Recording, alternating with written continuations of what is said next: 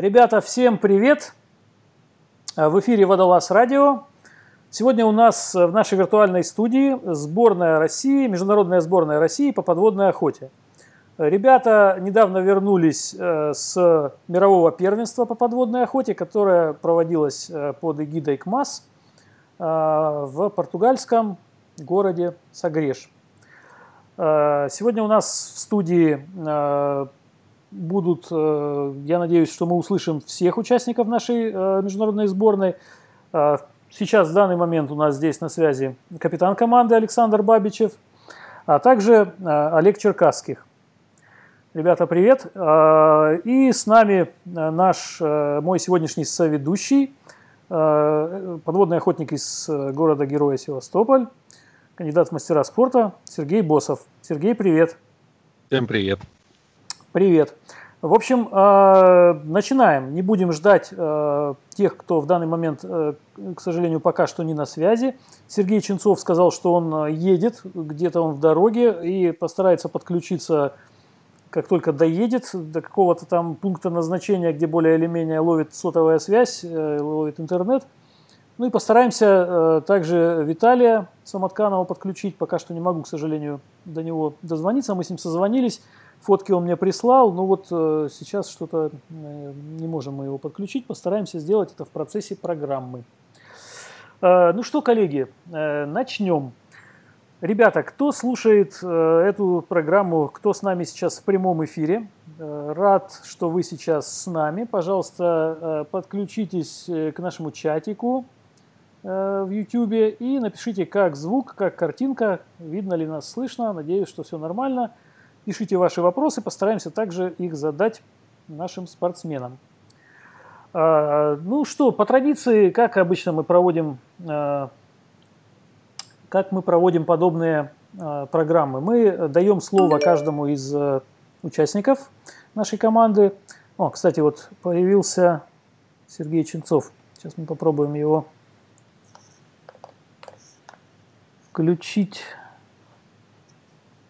в... Ага, вот он есть. Серега, привет. Привет. Привет. Мы Серега. думали, ты нам где там чишься по, по шоссе, там э, совсем тебя потеряли. Хорошо, что ты уже дома.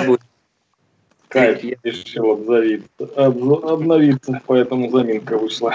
Ага, все, супер. Ну, в общем, все, теперь все на месте, за исключением только Виталия Самотканова. Попытаемся его еще в процессе подключить. Надеюсь, что получится. Так, э, ну что, начинаем. В общем, даю слово по традиции каждому из вас. Каждому из вас примерно по 10 минут на то, чтобы рассказать коротко, ответить на три главных вопроса. Во-первых, как э, прошло первенство, какое впечатление произвела организация чемпионата, атмосфера чемпионата – как прошло выступление непосредственно лично каждого из вас и чему удалось научиться, понять, подсмотреть у конкурентов, у соперников. Ну, первое слово капитану команды. Александр, давай. Всем слушателям привет. Ну, как по очереди, наверное, начну вопросы. Ну, может быть, и не по очереди. Самое первое, что хотелось сказать, очень понравилась Португалия. Ага. настолько незаслуженная, забытая русскими страна, то есть как бы там очень мало русских отдыхает, если все остальные страны... Они... Старайся ближе к микрофону говорить, плоховато тебя слышно. Я понял. Угу. Остальные страны заполнены русскими, Португалии а очень мало, и мало знают, кто касается отдыхать. На самом деле, говорили, что и дорогая она, и что там пляжа нет уже, еще что-то. В общем, там все, все для отдыха отлично. Впечатление огромное просто. Наверное, uh-huh. измерение с Грецией. Что касается по впечатлению самому, вот, вот водоема, что называется, это тоже океан, конечно, очень большое впечатление произвел. То есть это все равно отличается сильно от, от морей. В общем, большое количество рыбы, в общем-то, радует. Не знаю, в общем, как бы. Все было здорово, скажем так. Ага. По поводу нашего впечатление. Ну, как бы те же самые проблемы, что и были. В общем-то, как сказать, конечно, не хватает денег, не хватает времени. Сложностей всяких технических полно. С точки зрения готовности людей, ну, в общем у кого-то опыта не было, учились по, по, по ходу пьесы, у кого-то опыт уже был. В общем, не знаю, как, как, все как обычно, что называется. Угу. Там какие... еще какие вопросы? Э, вопросы сейчас будут. Э, мы даем пока что слово каждому из вас. Если закончил, передавай эстафетную палочку дальше. Передаю. Давай, Олег, тебе слово. Угу. Значит, по поводу впечатлений. Ну, вообще было достаточно интересно. То есть, когда только мы приземлились, мы нашли трансфер от Лиссабона до Сагрыша. И вот, ну, чем запомнилось мне об этом, я хотел в отчете написать, но поленился. То есть была достаточно забавная ситуация. Мы ехали, я не помню их национальности, но, в общем, они там далеко не португальцы, вроде как у нас, я не знаю, кого там можно назвать, что-то вроде таджиков, скажем так. В России вот там какие-то вот такие, они очень плохо говорят по-английски. Э, водитель был дедушка, и с ним его внучка, которая там искала ему клиентов. И вот мы едем, и они такие вот э, по длинному мосту. И они говорят, вот рассказывают, это самый длинный мост в Европе. Мы такие, сколько? Они такие, 17 километров. Мы такие, а вы не в курсе, что уже вот буквально несколько месяцев функционирует мост в Крыму, 19 километров длиннее, и ваш больше уже не самый длинный мост в Европе. И они так, в общем-то, стушевались, в общем, нам, нам удалось их уесть сразу, и это так, такой позитивный момент, с которого началась наша поездка. Вот. Были у меня такие внутренние опасения на тему, как мы будем жить, как будем восстанавливаться, потому что у нас был снят хостел, вот, и было немножко страшно в плане того, что не будет хватать э, какого-то такого элементарного комфорта, чтобы там высыпаться после длинных тренировок, как-то восстанавливаться и так далее. Но хостел у нас оказался выше всех похвал, то есть это был частный дом, всего на 10 человек, и у нас там был еще отдельный, скажем так, сарай, в котором мы могли хранить снаряжение и сушить э, костюмы и все прочее. В общем-то, в этом плане нам, скажем так, повезло. То есть угадали мы с местом и всем прочим. Вот по доброжелательности, как нас там воспринимали, тоже все как бы было выше всяких похвал. То есть народ очень дружелюбный к русским, абсолютно никакого негатива. Все нам, в принципе, по всем вопросам помогали, и атмосфера была ну, такая весьма-весьма дружелюбная. uh Жили мы у бразильцев. Я буду, Олег, извини, сразу, э, извини, что прерываю, э, покажу твои фоточки, пока ты рассказываешь. Да, конечно. uh Вот, жили мы у бразильцев, ребята молодые, и, в принципе, вот осталось у меня такое к ним легкое чувство зависти. Всего 21 год хозяину, и вот у него вот этот вот хостел приехали они из Бразилии, вот этот дом, и они живут, в принципе, тем, что с утра уезжают кататься на серфах, а днем как бы там футбол играют, готовят, вечером снова катаются на серфах, а, приходят друзья, вечеринки и все прочее. И, в общем-то, все на позитиве. И вся жизнь вот такая вот э, на вечном расслабоне, без каких-то проблем. И, ну, здорово на самом деле так жить. Вот как-то беззаботно, легко. И они ну, такие очень приятные в общении, интересные, отзывчивые. Uh-huh. Во всем. Очень классно они нам готовили рыбу, то есть мы им отдавали рыбу, которую ловили, они готовили просто первоклассный гриль. Я никогда не ел так вкусно приготовленную рыбу. Вот особенно кефаль, которая там э, местными не стреляется, она там очень жирная, по 2, по 2,5 килограмма тенегили. И, в общем-то, местные ее за рыбу не считают, а, мы стреляли, питались, она очень вкусная. То есть она жирная, как бы, и как они ее готовили на гриле, это просто вообще, у меня там есть а, снимок один, я там присылал, там разделана рыба, uh-huh. овощами фаршируется. Да-да-да, есть такое, типа салата сверху прям на ней такое. Да-да-да, это просто что-то божественное. Они там кучу вариантов ели, там просто восторг. Потом просил именно вот сделать эту рыбу.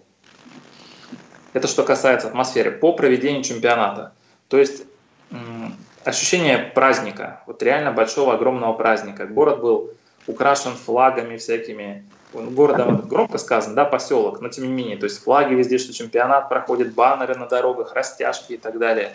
То есть это не то, что какое-то там мелкое событие, то есть как вот, э, ну, серьезно они к этому относились. А прекрасный там большой отель, в котором это все проводилось. Понятно, что он достаточно дорогой, поэтому мы там не проживали, но тем не менее там приходили на регистрацию и все прочее. Вот. А, ну и сама вот эта вот подача всего этого действительно вот большое грандиозное событие в мире спорта. А, вот это шествие команд, которое по улицам с песнями, барабанами, танцами и так далее, все это долго, продолжительно, интересно, все это вызывает как бы просто восторг у меня. Я был как бы, очень, скажем так, поражен, особенно это ну, на контрасте с тем, как у нас скромно проводятся наши соревнования, да, и насколько а, красиво, и все это подается там. То есть это вот, поэтому это было очень-очень приятно. По поводу океана. Для меня это второй опыт Атлантики. До этого у меня была охота достаточно продолжительная на Канарских островах, на Тенерифе. И как бы Атлантика здесь и там очень сильно отличается.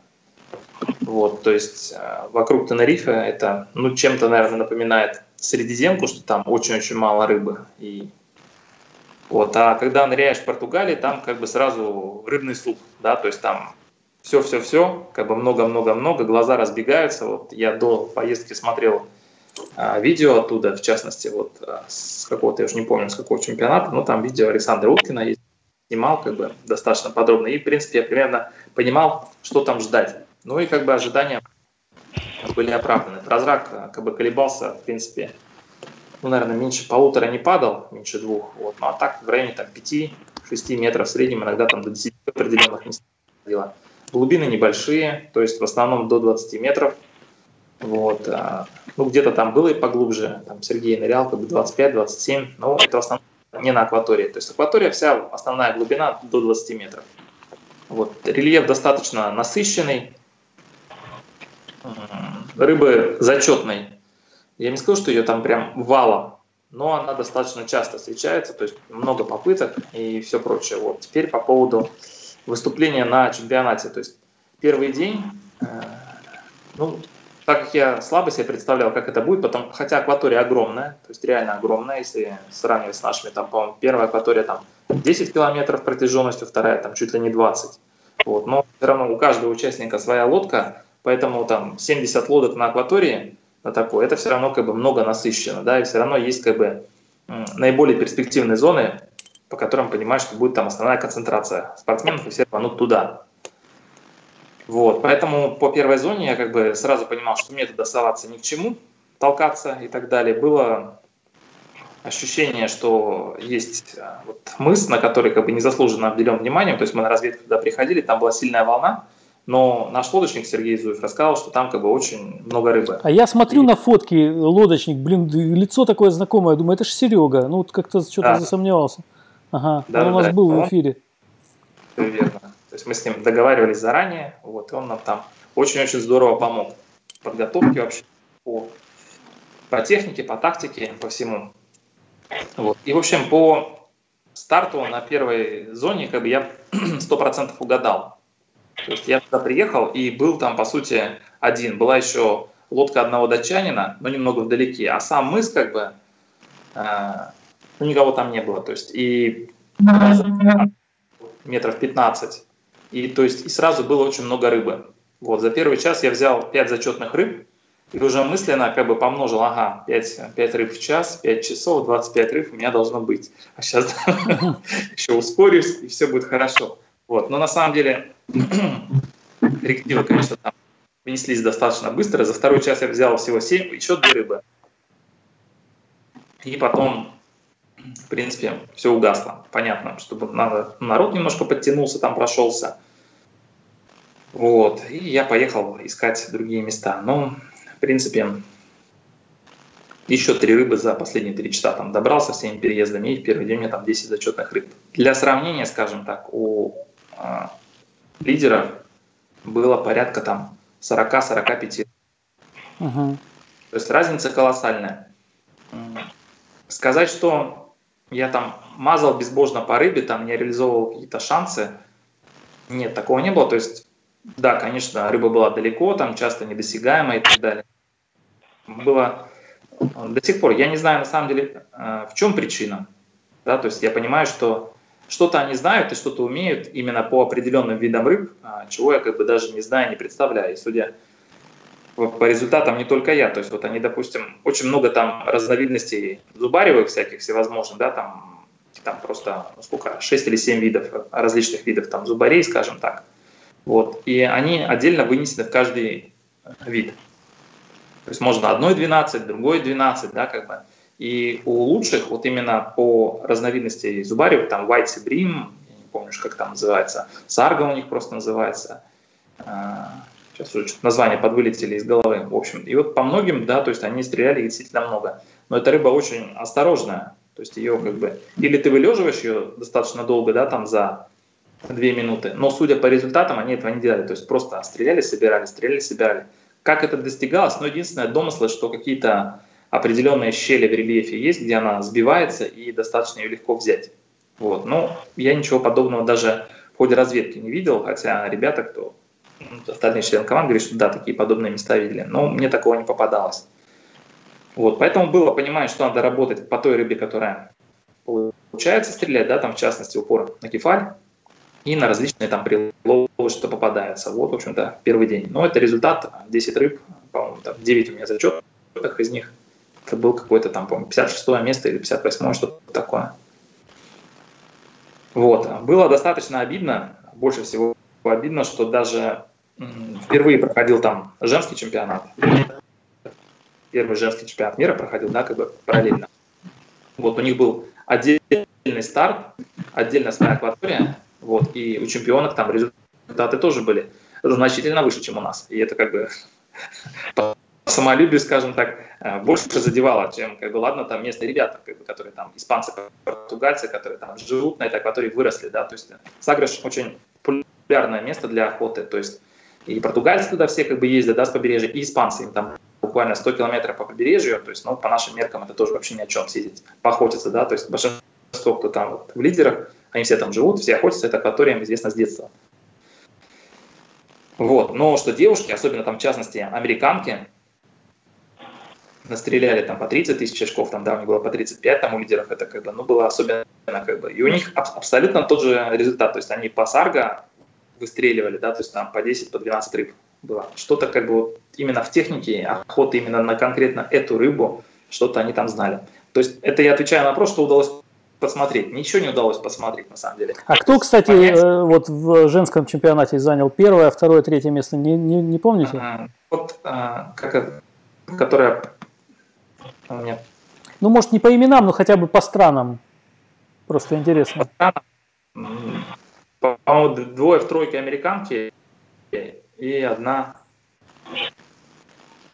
Интересно, что, что на, а, на европейских первенствах американцы обычно не так уж и здорово выступают, а вот э, девчонки значит, угу. покруче оказались. Ну хорошо. Угу. Да, гречанки выступили не особо сильно, вот, хотя они, там тоже было это. Но вот американки две там, ну, в общем, в итоге первая команда это США там. Угу. Я точно помню, у них там. Вот.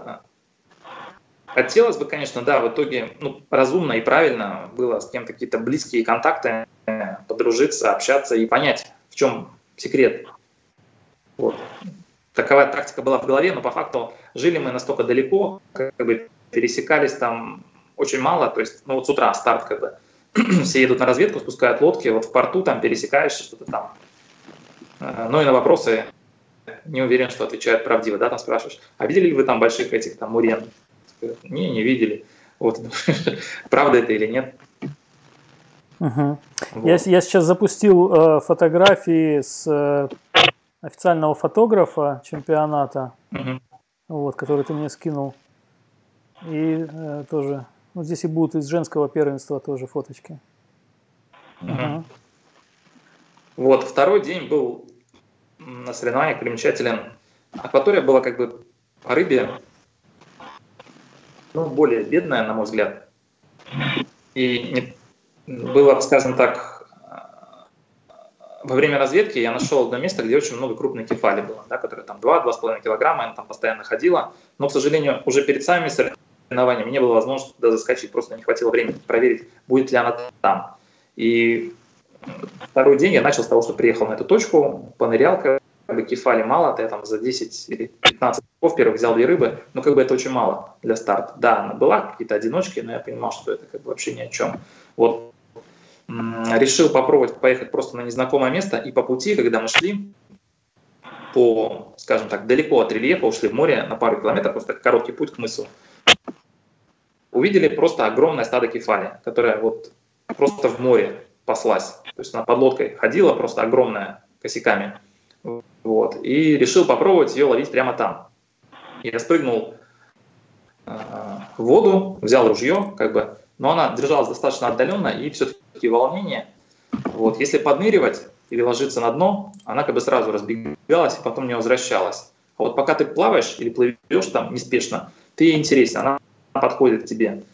вот, но подходит не близко. То есть там, ну, как бы стрелять все время нужно там метров с двух, с трех, как бы, вот, и она как бы все время, только ты наводишь на нее ружье, она сразу так отдаляется, чувствует это, вот.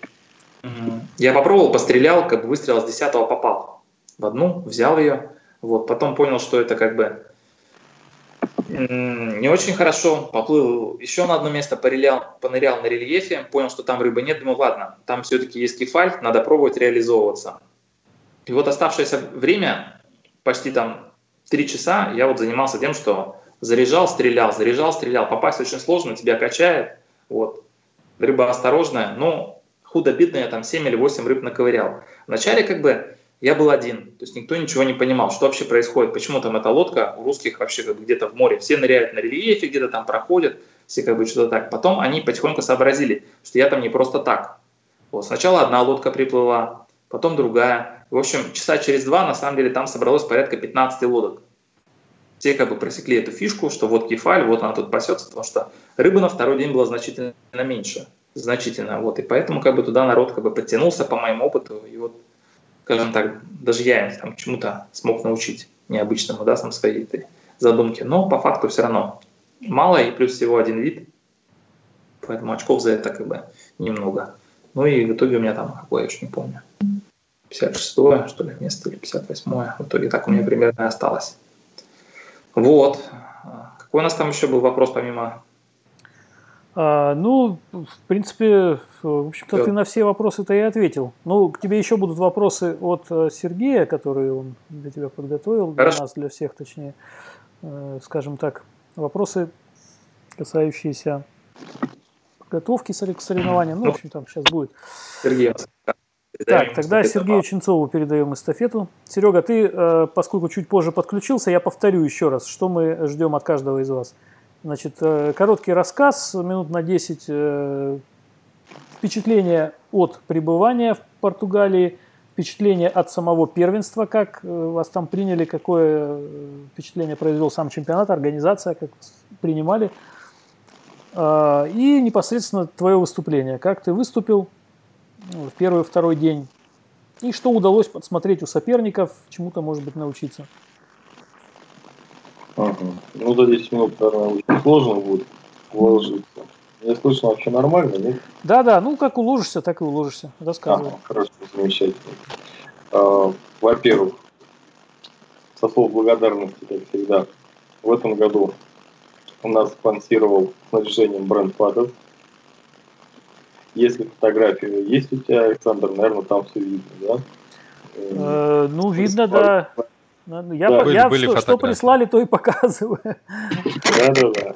Ну, это замечательно, на самом деле. Ласка, ружья, костюмы, все. Э, да. А, высшего класса оборудования, ну, о нем немного позже. Огромное спасибо Сергею Зуеву, который был на передаче. Он там нянчился с нами, был нашим переводчиком, решал многие вопросы. Спасибо ему за это огромное. Так, эти фото а вообще осталось были. от человека исключительно положительное впечатление. Подводный охотник, не просто охотник, а тот, который еще не присытился, горит этим. Вообще с такими людьми очень приятно рядом находиться. Даже, да, как-то сам от них загораешься. Опять это азартом было. А, ну, по поводу акватории. Все-таки я могу сказать то, что это самый рыбный чемпионат вообще, в котором мне довелось участвовать. А, от океана я в восторге полном. Это то место, куда есть желание вернуться снова просто уже в качестве обычного охотника, туриста. Э, не обязательно там лодку иметь, есть возможность из берега стартануть и хорошую рыбу добыть, что, собственно говоря, нам удавалось. В общем, океан в этом месте очень богат рыбой, то есть там никогда не уйдешь пустой.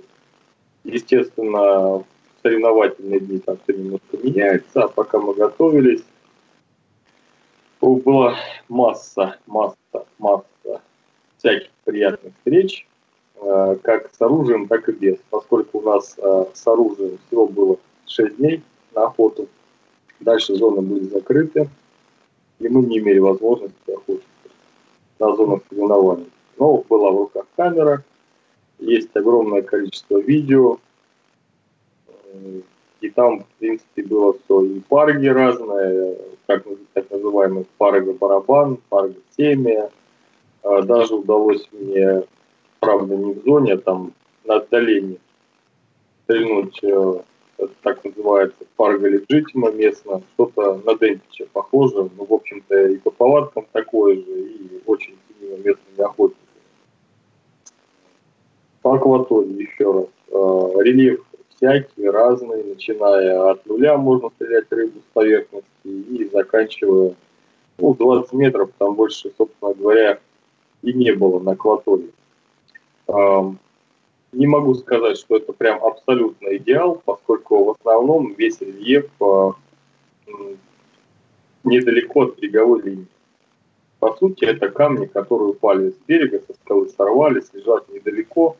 Отсутствие полной банок, я имею в виду в зоне соревновательной, а, на самих соревнованиях, конечно, имело последствия потому что по зонам, я поправлю Олега, одна зона 5 километров, другая 10 протяженность. Соответственно, это э, береговая линия, а, на которой есть несколько горячих точек. И если первый день распределение охотников на 10 километрах было не столь плотное, да, то на второй день, когда была акватория короткая, 5 километров, было очень плотное количество охотников, и, как всегда, были гонки на лодках, кто быстрее дойдет, кто быстрее возьмет.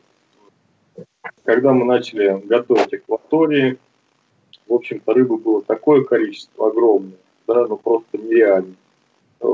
Я вот не совру. И много тому свидетелей выезжали мы просто пострелять на сходную баночку. Вот буквально я не помню, там сколько мы час охотились, там было рыбы разной, килограмм 15 долларов, но фактически с каждого ныра зачетная рыба. Естественно, некоторый вот такой тренировать, тренировочный день был, и думалось, что на соревнованиях эх бы вот так, но было прекрасно понятно, что будет там более 100 лодок вместе с судьями, там, обеспечением, полицией, да, и все это хозяйство – по относительному мелководью рванет и все это дело распугает. Да? А, соответственно, нужно было какую-то тактику выстраивать. Ну, еще один момент. Все дни подготовительные относительно качало.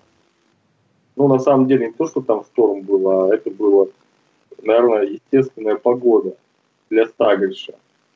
Качало, накат был, и такие условия, в общем-то, традиционные. А в соревновательных два дня был штиль. Естественно, когда меняется так погода, рыба себя по-другому ведет и выбирает для себя новые места. А, то есть происходит нечто обратное. Если взять Черное море, к примеру, да, начинается э, штормить, кефаль в берег идет, да, все подъедает, что там раздолбило нам штормом. А там больше наоборот. Когда шторм рыба немножко от берега уходит, чтобы ее там не мотало накатом, а когда он успокаивается, все, она устремляется в берег и начинает там подъедать то, что там штормом выбило там, из-под камней и все такое, в общем. Немножко обычная, обратная ситуация. На, на, собственно говоря, на эти грабли я и наступил. А, первый день соревновательный, это была длинная акватория, точек было, лично я по себе говорю, да, огромная масса. Как всегда, было очень сложно для меня приоритет выбрать, да, какой, собственно говоря, точку взять за начало. Вот первый день у меня была мысль, либо то место, где Олег его начал, ну, потому что мне оно понравилось, да, вот, там было много рыбы, но оно было относительно короткое место. И, э, поскольку лодка у меня была плоскодонка, да, она, как бы сказать, ну, не очень такая устойчивая на курсе. Те, кто вгонял, приходилось там сбрасывать обороты лодочник, чтобы нам не завалиться на бок, в форму. В общем, э, я понял, что мне там ничего не светит. Да?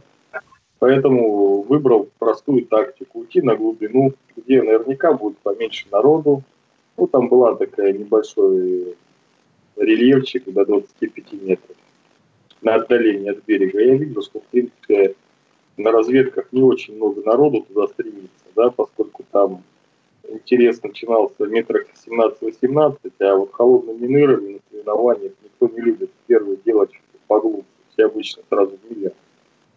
Ну и рыбы там было огромное количество на тренировках, буквально там каждый ныр был с рыбой и все такое, еще плюс угорь был у меня такой крупный достаточно забит. Ну, думаю, наверняка не убежит, тем более я его два раза проверял контрольными нырами на месте. Ну, думаю, хотя бы начать с рыбы. В общем, ушел туда, ковырнул этого угря, он там благополучно расклинился. В общем, долго его оттуда ковырял, потратил 5 нырков на то, чтобы просто из норы уже вытащить и добрать. А, потом, соответственно, стал вот эти все места обныривать ближайшие, но там, по сути, вся рыба ушла в берег, как я сказал, в спокойную воду. Народ там пришел тоже. В этом году была очень интересная фишка от организаторов о том, что можно нырять рядом, поскольку есть прозрачность, да, ну, типа, ребята, ныряйте аккуратно, если рядом, то ничего страшного, да, а, будьте только осторожны. Вода типа прозрачная, не опасна, можно. Я считаю, это, конечно, очень неправильно, но закончился тем, что заглядывали в один камень 3 на 3 с разных сторон, да, причем я там стоял полчаса, человек пришел и начал прям тупо под меня нырять. Ну, я аккуратно вышел, говорю, ребят, ну, говорю, океан большой, ну что в одну дырку лезть, да, ну, там, на английском, естественно. Э, те молча там дальше продолжили нырять. Ну, в общем, такая небольшая Ну, на самом деле было неприятно, поскольку на взводе там вдруг что какое шевеление под камень, можно было и стрельнуть оружие, все-таки там в основном с Митровичами до двух тяг там, чем закончится, неизвестно, да? Даже если оно там отрикошетит. В общем, э, небольшая вот такая ремарочка. Э, по рыбе, конечно, ожидал я там от себя лично очень хорошее выступление, поскольку на тренировках была ее масса там, и добывалось всяких разных видов, там, в общем, и красивое, и зачетное, и престижное, и все такое, но первый день откровенно провалил. А, когда я уже понял, что на глубине делать нечего, особенно а вот Александр был лодки, не даст соврать, наверное, рыбы три, что ли, было, да, все зачет. И потом в берег пошли, и оказалось, что вся рыба там берегу там на глубине, не знаю, 7-8 метров. Вот что я успел там доковырять, как бы сказать, э, то и доковырял. Вот количественно не помню, что там было по очкам, там было 1015 что ли, очков. А, опять же, как говорил Олег, там у лидеров 45.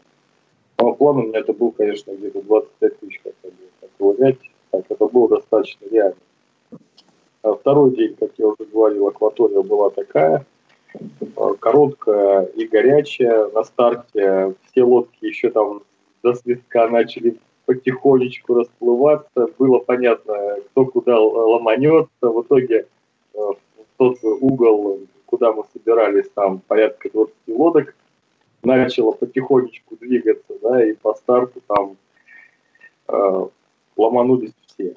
В общем, как я потом общался с парнями, на одного угря, который там был забит тоже одна из рыб, угорь был, ну плюс там еще 40 десяток вокруг точек.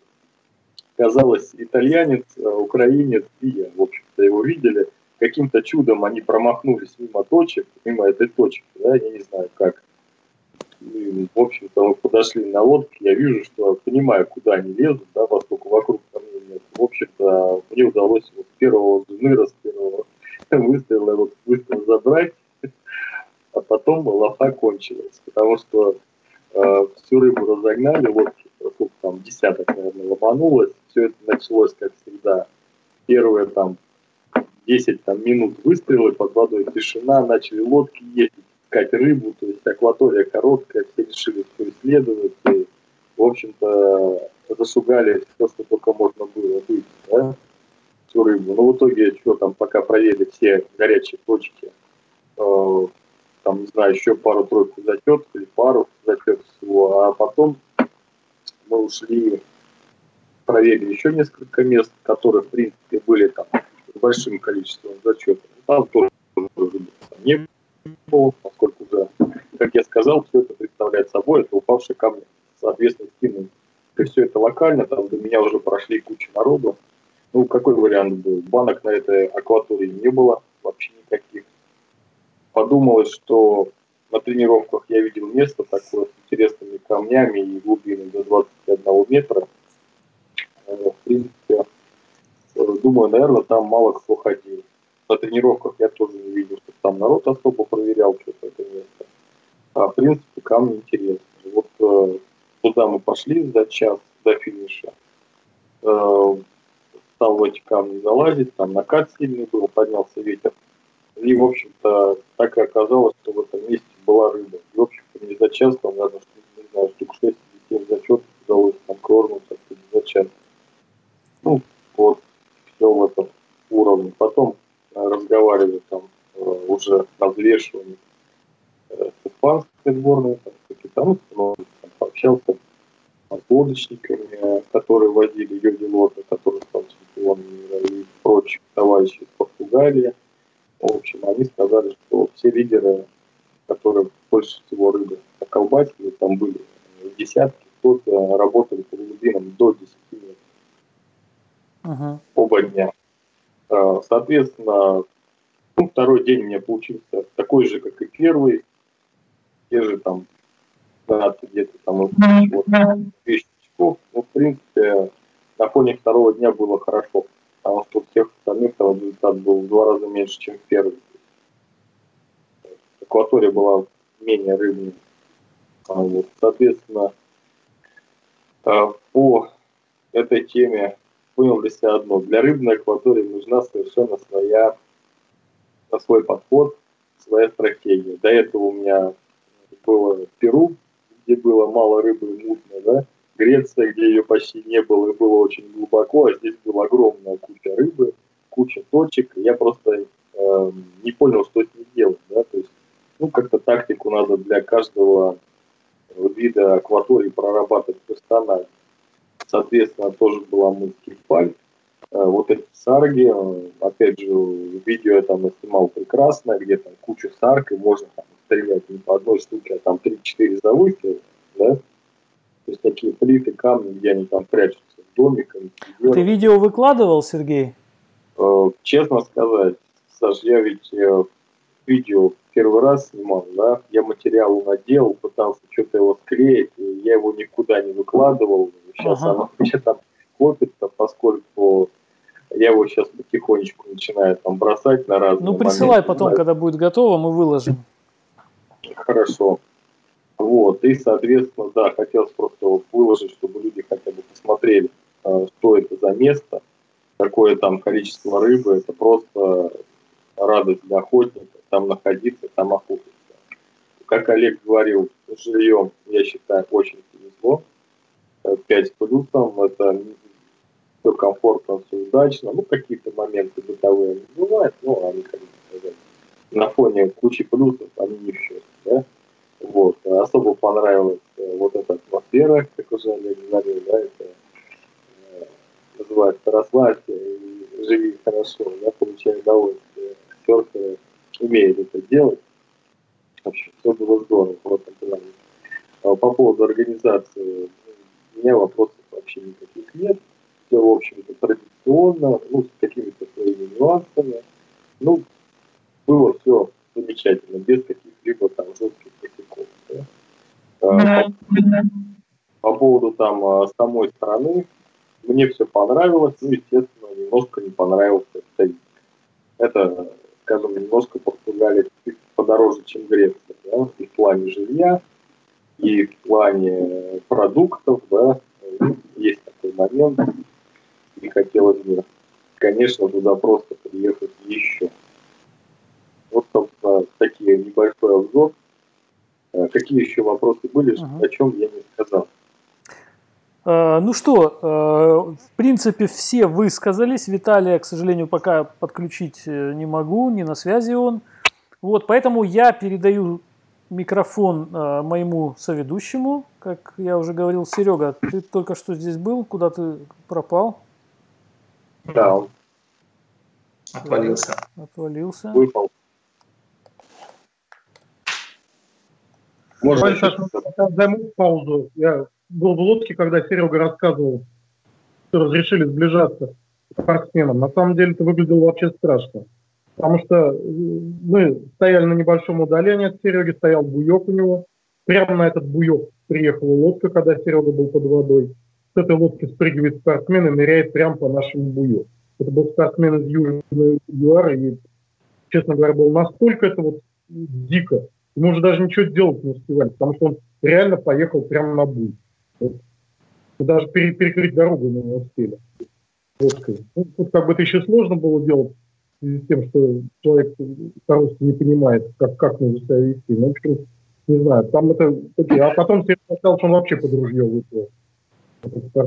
Ну, э, по моему опыту э, подобных выпусков, да, уже сколько, 10 лет нашему проекту, 10 лет мы делаем, э, рассказываем о выступлениях на первенствах. Насколько я понял, это вообще считается нормальная практика, приехать и нырять кому-то на голову.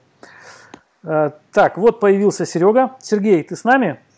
Да, да, да, да, интернет что-то. А, значит, еще раз передаю микрофон моему соведущему, э, мастеру спорта по подводной охоте из Севастополя, Сергею Босову. Сергей сегодня э, поможет мне вести программу. Он подготовил вопросы к спортсменам, к нашим. Серега, давай. Спасибо. Ну, мне тут э, накидывают вопросы, конечно. Ну, очень много вопросов, а, связанных с тем, как вам перелет, то есть адаптация к климату, часовому поясу, то есть э, сильно ли это сказалось на результате, на нырялке, на тренировках? Ты можешь что адресовать кому-то конкретно этот вопрос. А, э, хорошо. На твой а... выбор все равно, без разницы, э, чтобы ну, ну, давайте, не путаться, кто отвечает. Ну, давайте, не знаю, по порядку. Может, каждому отдельно. Нет, ну зачем а... на один и тот же вопрос, чтобы все не отвечали? Э, либо вы сами решаете, кто по этому вопросу может более емко высказаться, либо просто наугад да, Давай я про себя скажу. Начну тогда. Я на самом деле приехал чуть позже, на неделю позже, чем ребят. Приехал с Полярного Урала. Адаптация, адаптация была ужасная просто. Я неделю проболел, еле-еле живой был. Это, это вы... Э, это вы по стопам а вот Бориса Низова и его коллег ездили, да? Или у вас там своя какая-то была? Мне кажется, мне кажется по, своим, по своим стопам. Нет, я туда третий раз уже езжу на Полярный Урал. Ну, то есть мы ходили на байдарках, то есть ребенка брал с собой. О, ничего себе, круто. Угу. Поход оказался далеко не детский, там было у нас 9 детей в группе. Настолько сложный, что там холодно было очень, при этом была мошка, там гнус этот весь. В общем, поход был такой стрёмный. И после этого я приезжаю в солнечную Португалию.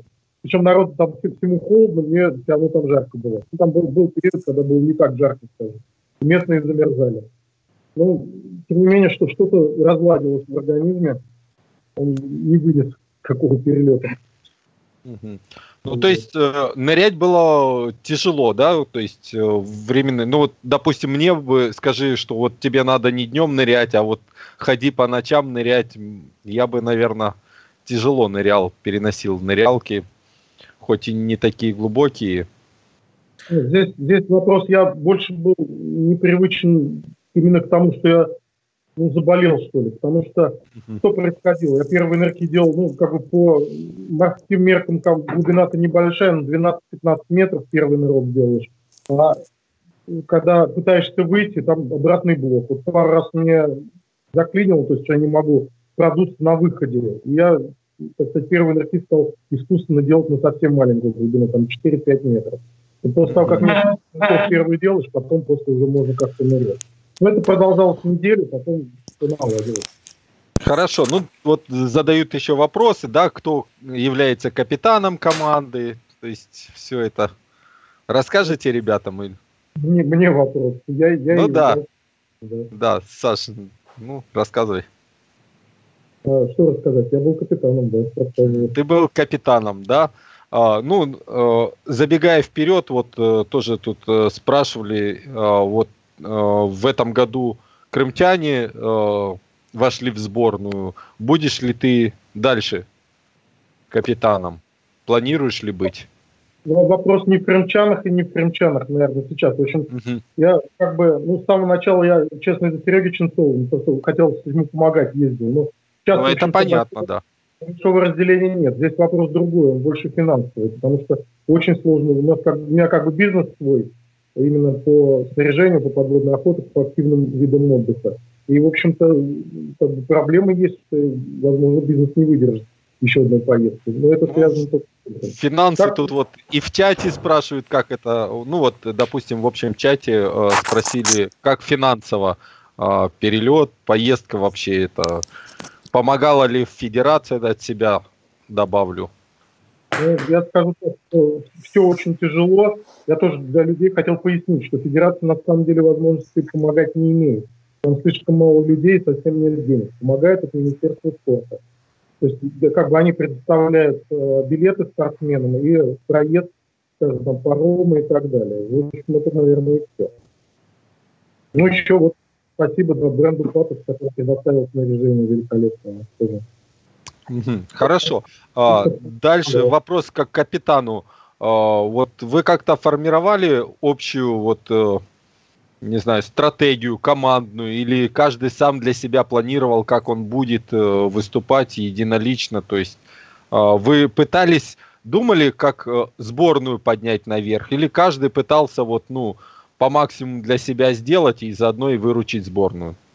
Ну, как бы вообще э, сделать так, чтобы команда работала как единое целое, на подводной походе очень сложно. У нас это давняя мечта, которая, в общем, до сих пор не реализована. Здесь как бы это результат э, команды фактически определяется личными результатами и помочь друг другу, ну, крайне сложно.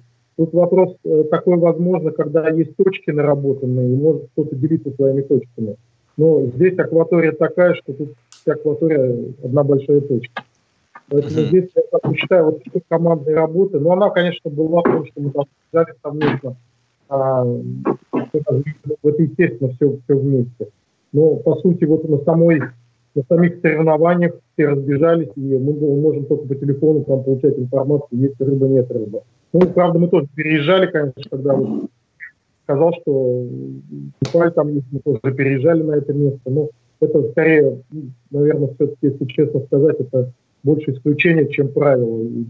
Не, не планированная, скажем, командная работа. Это, наверное, так не удалось это сделать. Это может быть и невозможно, конечно. Я не знаю, кто, кто может вот так работать так, чтобы в команде это было. Разведка там, да, все понятно. То есть там делится на сектора, мы какие-то участки смотрим вместе. Угу. Хорошо, по поводу подготовки. А, допустим, есть такие карты, которые показывают глубины. Пользовались вы такими картами заранее, осматривали, то есть где рельеф заканчивается, где э, там следующая ступень, э, следующая. Я, допустим, вот даже с другом переписываюсь с Австралией, вот он говорит, я там-то нырял, я сразу смотрю, какой там рельеф, какие глубины, вот, общаемся с ним, то есть я сразу говорю, о, тут, наверное, интересно, он там говорит, да, действительно, мыс, но много акул там и так далее. Пользовались вы чем-нибудь подобным? При подготовке? Ну, вообще этим пользуются всегда. Там как бы информация, как там и направление ветра, и глубины, там и рельеф, который есть, доходные карты, какие-то банки, корабли затоплены. Это все, естественно, изучается. Но тоже вот я сказал бы, наверное, Серега об этом говорил, что в этом плане акватория довольно бедная. То есть там есть береговая линия, ну, условно, на одной есть банки. И это все всем известно, это слишком доступная информация. Ну, корабли там еще пытались найти, там какие-то корабли мы не нашли, которые затопленные были, какие-то нашли. То есть они там, которые у берега были, мы все нашли, просмотрели, там тоже есть интересные места. Но целом вот э, акватория, она, ну, как бы слишком понятная, что ли, я не знаю, как надо сказать. То есть, естественно, это изучали, и как подъезды, как к ней подъехать, и откуда выходы, и какие глубины, все смотрели. Все понятно. А тогда так, Олег и Сергей, вы первые, да, приехали? Вы, ага. А, втроем вы приехали, да, первые? Вы все вместе, да, ехали или как? Ну, меня, мы приехали втроем раньше, неделю. Втроем, да. А сколько у вас было времени до начала чемпионата для подготовки, чтобы понырять, э, осмотреть, изучить? Была неделя примерно, на которой мы могли стрелять, охотиться еще, и две недели закрытых. Примерно, то есть три недели. Угу. Три недели. А, вы каждый день ныряли? Ну, два через один, три через один, и погода еще пару раз вносила mm коррективы. То есть, когда у нас уже Сергей Зуев приехал, была лодка в распоряжении, то есть мы выходили только на лодке пару раз, ну, был очень сильный ветер, не было возможности выйти. А, хорошо, когда вы выходили, а, вот хорошая погода, сколько вот часов в день вы проводили в море? Около, ну, чистой охоты порядка шести часов.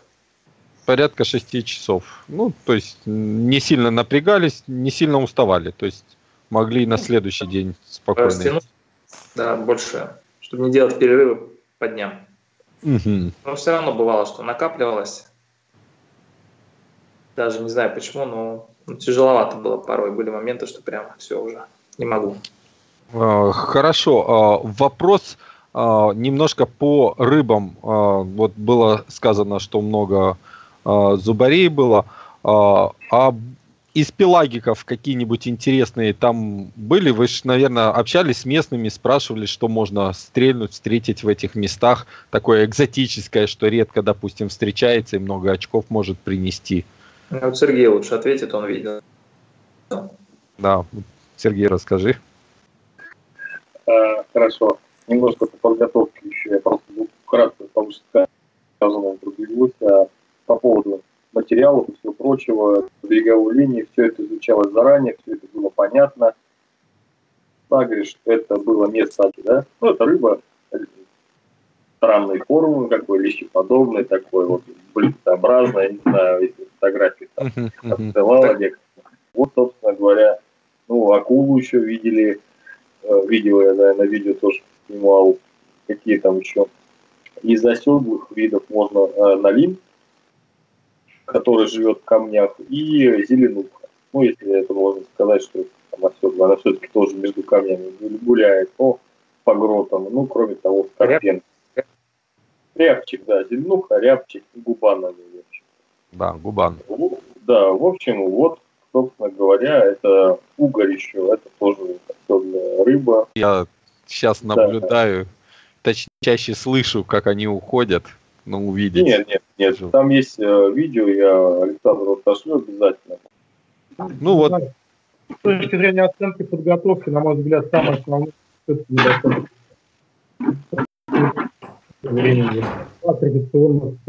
Александр, говори, говори в микрофон, плохо слышно. А, слышно? Да. Ограниченные в выходах на лодку, экономят на лодке, как сказать. Ну, в общем, это все равно сказать, влияло, влияло на подготовку. Ну, для меня еще как бы сам, сам океан был ну, каким-то препятствием. С одной стороны, очень здорово, с другой Сагриша. Вот это было бы круто, как и португальцы. Тогда бы уже климатизация была, и с акваторией все было бы проще. Но это, конечно. Я хотел сказать, а, вот по поводу, кстати, отбора Португалии. У них это все немножко иначе происходит. Система совсем другая. То есть у них там лиги, как в футболе, и, все, и, и так далее. Да? Вот третья лига там самая, где может принять, в принципе, любой желающий. Там как бы старт с берега, не на лодках. То есть ты сначала должен пройти вот этот отбор, потом ты там как бы попадаешь во вторую уже более серьезное соревнование и так далее, да. И вот прежде чем вот эти вот спортсмены, которые выступают, они там рассказывают, они лет по 10 ездят помощниками лодки у ведущих спортсменов. Только потом их уже на соревнования. То есть как бы уровень там, безусловно, совсем другой. А, в общем-то, летели из лета в лето, можно так сказать. Нырялось замечательно и комфортно. Чего всегда не хватает, это средств на то, чтобы можно дольше там находиться. Просто мы сейчас вам говорим, да, вот, ребята, хватает средств, не хватает средств, наверное, я озвучу цифру, да, чтобы было всем понятно, во что это выливает. Это с лодочкой, да, с проживанием. Это я вам говорю не о крутых лодках, не о крутом питании, не о крутом жилье. Это все минимальное, необходимо и достаточно для того, чтобы там вести какую-то деятельность. То есть, ну, кто готов, извините, выкладывать по 300 тысяч в месяц, здорово, замечательно. Я думаю, что для всех спортсменов сложно зарабатывать такие суммы, вкатывать их в спорт э, ради, как, не знаю, какой цели, да, поэтому в первую очередь, к сожалению, у нас средства. Э, чтобы вам было понятно, там бюджет испанских команд 100 тысяч евро, это они считают очень плохо, очень мало. Причем они платят не из своего кармана, да? Их там 9 человек, а, чтобы вы понимали, как можно работать командно. В каждой лодке на одного спортсмена, к примеру, если спортсмен мелководный, приходится два спортсмена с таких же мелководных, одинаковых с ним, равных в принципе ему по силе, дышащим ему в спину. И эти два его помощника, крутых, работают на пул точек этого спортсмена. Если спортсмен глубоководник, у него также два глубоководных помощника, которые прорабатывают зону. Э, по поводу времени подготовки и время, э, скажем так, разведывания точек. Да, Олег сказал вам про нырялку в чистом виде. Но факт э, такой, что кроме нырялки есть еще и дорога. А в штормовую погоду час по волнам туда, час по волнам обратно, это не очень приятно. Плюс 6 часов понырять, плюс спустить лодку, э, как бы говорится, слепануть туда-обратно, ее, она не стояла на воде, это еще плюс пару часов, пока 5-10, вот вам, в принципе, 9-10 э, часов в день трудов. Ну да, весь световой день. Да, так что не надо думать, что это 6 часов, так, это фестивально. Залез в воду, через 6 часов выйдет. Нет, на самом деле, наверное, больше дорога даже изматывает, чем непосредственно процесс нырял. Ну и правильно Олег сказал, нырять несколько недель без ружья психологически тяжело. А уезжать далеко от границ, это, во-первых, а, накладно, во-вторых, э, требует какое-то орг мероприятие, лодку да, увезти, все такое. Это минус день подготовки. И, в общем-то, вот так. Э, могу сказать следующее по этим соревнованиям, что у нас, в принципе, работа на лодках и без лодки была спланирована таким образом, что имели мы минимально возможное и необходимое время для реабилитации, для отдыха, поскольку время подготовки очень сжатое, и отдыхать нам просто некогда было. Э, кто-то выполнял это все полностью, кто-то нет, вследствие разных там причин здоровье, финансово. Про себя могу сказать, следующее, выходил по максимуму, отдыхал по минимуму. Вот, в общем-то, вот так складывается. Угу. А, понятно. А, вот тут ребята спрашивают, а, все ли нормально было во время чемпионата в плане ЧП, никто не блоканул, то есть все нормально прошли в соревнования. Я еще, да, про случай хотел добавить. Там в этом плане все без проблем прошло, насколько я помню. Вот, но была э, занятная история с итальянцами. Я не знаю, дисквалифицировали в итоге всю команду или одного спортсмена, мы это узнали уже позднее. То есть это по поводу нырков под один камень. То есть кто-то стрельнул угря какой-то из другой команды. Вот, то есть вынырнул, там, условно говоря, не знаю, брал второе ружье или пытался отдышаться. Итальянец нырнул, стрельнул этого же угря и достал. Снял с гарпуна. Вот. А в итоге как был подан протест, и я не знаю, дисквалифицировали ли всю команду, а итальянцы были третьи. Вот, но в итоге они из-за этого потеряли. Это вот из таких интересных инцидентов. Еще был ну, такой, ну, его можно воспринимать забавный, потому что он нас не коснулся. А так, то есть лодки, в основном там используются рибы, в основном как бы от 6 метров и более, но возят их при этом на таких машинках малолитражках. Вот, и спуск этот в марине в порту, да, по бетонным плитам, он часто как бы не очищается и там скользкий зарастает водорослями. И вот на второй день чемпионата э, вот такую вот машину, такую маленькую машинку, малолитражку, которая только что спустила лодку, стояла еще внизу, еще не поднялась, не отцепила прицеп. А сверху прилетела другая лодка, то есть человек там тоже там делал маневры, у него скачала лодка с прицепа, и она с мотором, как бы там 200-сильным, прямо влетела в нее, там меня там тоже фотография есть. Вот. Но я, все там больше переживали как бы не за машину, которая там замяла, да, а больше за мотор, за лодку, потому что у людей там может а, выход отмениться и так далее. Но вроде как бы все обошло, все там нормально, даже мотор не пострадал. Вот вот из таких вот инцидентов, что попалось на глаза. Ага. Ну, из ЧП еще акулу в Сереге поплывало. Наверное, может, он сам это обрисует слова. Нет, э, за акулой мы гонялись, поскольку она вроде как не опасная, но не догнали, быстро зараза. Нянька, плавно. что ли? Я не знаю, там, я увидел плавник, Серега Зуеву, Серега акулу, он говорит, давай ее стреляй, это типа съедобная и не опасная. В общем, пока мы за, за ней гонялись, мутно, там метра три было относительно, для того, чтобы за акулой гоняться, которая метра два длиной. Ну, в общем-то, слава богу, акула была, без проблем. Не догнали. Нет, на соревнованиях ничего там такого особого криминального не было. Мелко было, без всяких блэков. Ну, вот немножко плотновато, а так в общем-то, э, все как обычно. Нормально, в общем, без проблем. Понятно. А, тут многие интересуются подготовкой к чемпионату Виталика. Вот тут просто мне пятеро написали про него, спрашивают, как у него была подготовка, какие у него были успехи на чемпионате. И если кто-то может ответить, давайте так, э, пусть капитан ответит команды. Ну, по поводу, если смотреть по поводу количества выходов, подготовки, разведки, то есть, ну, я как капитан могу сказать, что Серега Ченцов больше всех выходил, ну, вслед за ним Черкасский Олег, Виталик выходил меньше всех. Связано это было и с тем, что у него как бы очень-очень были ограничены финансы, и он как бы пытался на этом экономить. Ну и получалось еще так, что когда я приехал, фактически лодка, лодка берет трех человек, сверху она уже не берет несмотря на то, что это риппик, несмотря на то, что там движок мощный, все равно при условии такой волны в четвером уже в лодке нормально не выйти. То есть, точнее, в пятером, поскольку еще лодочник есть. Поэтому каждый, каждый раз у кого-то должен был быть выходной. Но это так, чтобы кто-то рвался в лодку его не пустили, у нас такого не было. То есть кто хотел, все время выходил. Я выходил, так сказать, фактически э, ну, на втором плане, поскольку я как запасной был уже, потому что у нас Сергей Кижель, всегда хотел сказать, его не было с нами, он отобрался, но не смог получить визу, соответственно, поэтому мне приходилось быть запасным. Uh-huh. Вот. Ну, больше всех выходил, больше всех, так сказать, нырял вперед. Вот, наверное. Повезло, молодец.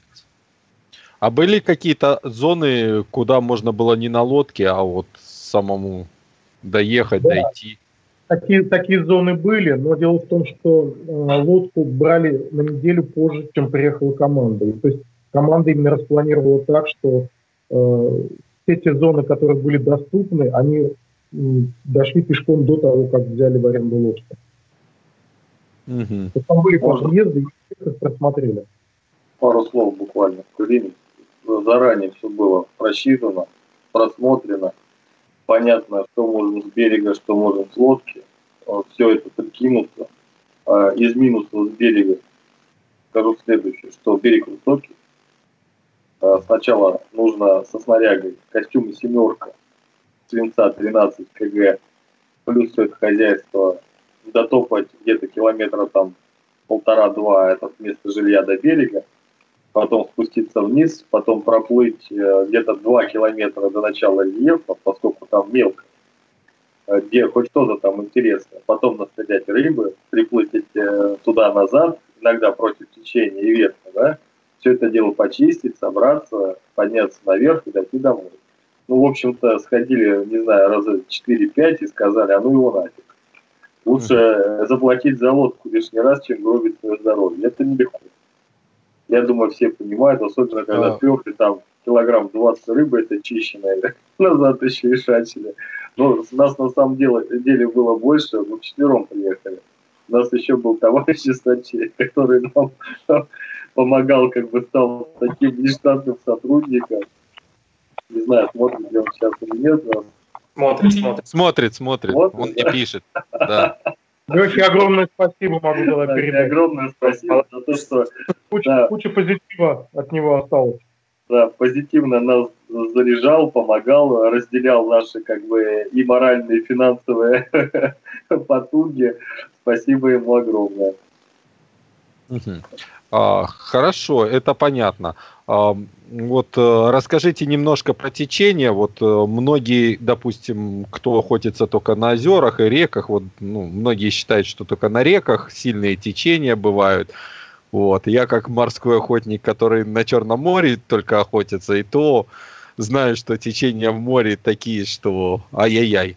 А что у вас с течениями было? Было ли такое, что вообще невозможно было из-за течения нормально понырять, посмотреть рельеф?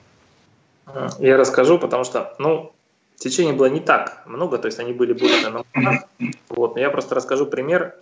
Это было как раз, э, наверное, мы просто уже устали от подготовки и хотели поохотиться один день. Вот мы выехали на банку, но для меня как бы 25 было глубоковато, я сказал, я не буду нырять, а я поищу рыбу в рельефе, там как бы э, отвезите меня к берегу.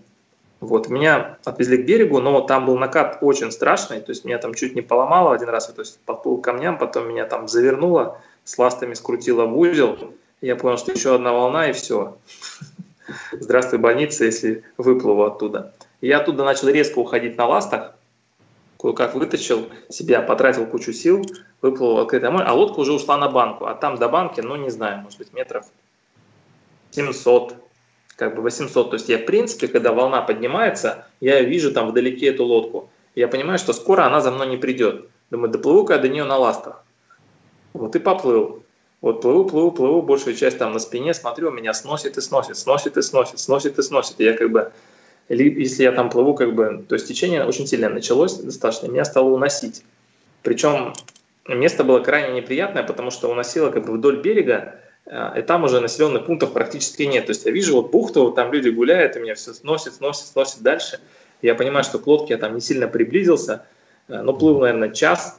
Вот. Потом смотрю, лодка стартанула, пошла там до мыса, дошла или еще чего-то. Я там машу, кричу ружьем, там, буями, всем как бы это. Но меня никто не видит, не слышит. Смотрю, они там дошли до места, где я был, пошли дальше куда-то там, в обратную сторону. Вот. Но благо меня как бы там в итоге все равно как бы сделали кружок и заметили. А так вот, наверное, не знаю, там были бы приключения более широкие. А так глобальных течений таких вот, вот именно в этот период ну, не сильно попадалось. Таких, что прям невозможно работать каких-то там.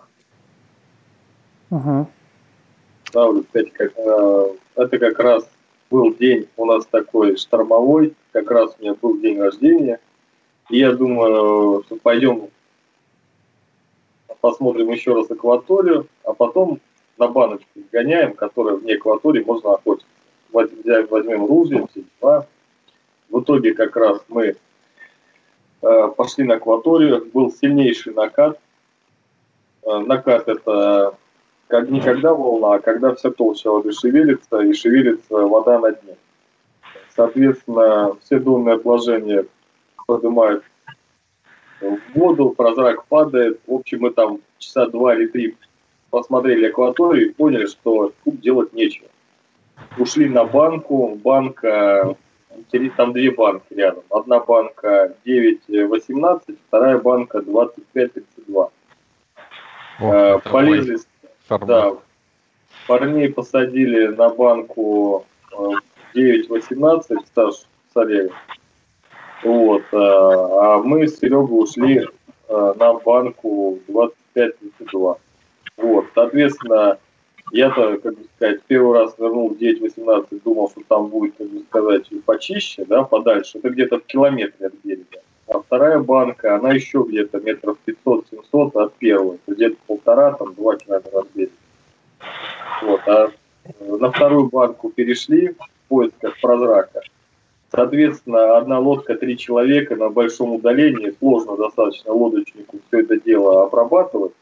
Тем более волна накатная, она была где-то в районе трех метров. И просто когда лодка э, находится внизу волны, что за следующим гребнем никого не видать. Она волна пологая, ее, как бы сказать, не очень не понимаешь, что волна, но нифига не видно. Ушли мы на эту банку, поныряли. Нырять было очень тяжело, поскольку э, было течение. Течение средненькое, но все равно неприятно. 30 метров нырять на теке надо стоять, маслать ластами, и, в общем-то, получалось так, что ты один раз ныряешь, всплываешь, а потом до места 6 минут просто тупо плывешь против тека. Угу. Вот. Э, а у берега было еще хуже, поскольку там было чуть мельче, и вот это ветровое течение, оно там было еще быстрее. Поэтому парней удуло вообще нормально. Охоту мы закончили, как раз в этот раз на банке было очень много рыбы, и парги всякие, вот всех трех видов. Я, кстати, там и бахнул за один день и прочая рыба. Ну, в общем, с каждого мира шикарная рыба. В общем, буря эмоций восторга, все замечательно. И акула как раз за день плавала. В общем, все было замечательно. Ну, решили, что уже пора как бы забирать. Сашу забрали, Олег пропал пошли в прибой. Ну, Олега я немножко как бы вот знакомы, общались. Да, я это прекрасно понимаю, какие есть физические возможности, какое течение. Да? Э, подошли к берегу, посмотрели. Серега говорит, он, наверное, пошел в скалы. Я говорю, если он в скалы пошел, то он труп. Потому что там, ну, просто капец. Я говорю, он не пойдет в скалы, он не дурак. Я говорю, наверняка сунулся и ушел оттуда. Он говорит, он по девчонка пошел. Я говорю, быть не может, он же не моторка. Я говорю, поехали назад. Он говорит, нет, давай вперед. В общем, мы вперед поехали, нету, пошли назад, и в двух километрах ниже по течению, вдоль берега, нашли оленей. Ну, да. А по поводу сильных течений мы не сталкивались с крутыми, но тот же Сергей Зуев рассказывал, что там э, как бы основная охота на мысах, как и везде, да, Mm-hmm. И, соответственно, когда возникает ветровое течение, э, идет очень сильная тяга вдоль мысов максимально. И она, как по принципу эжектора, вытаскивает воду из мысов. То есть там вот огибать против течения мыс – это очень плохо.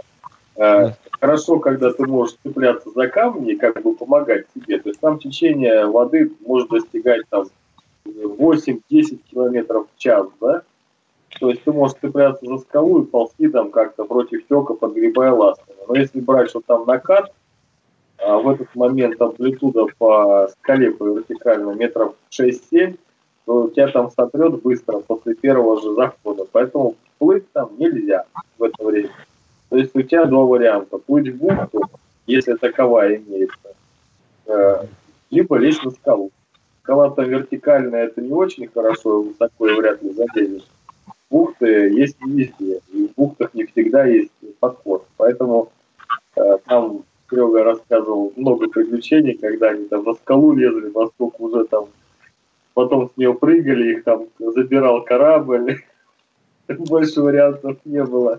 Так что э, море, как ветер подует, потечет покруче, чем в горной реке, не знаешь, куда деваться. И отжимные течения такие, что там уносят бросаешь чтобы только вернуться на берег. Поэтому э, это, да, такая тема. Надо всегда думать, куда ты лезешь и чем это закончится.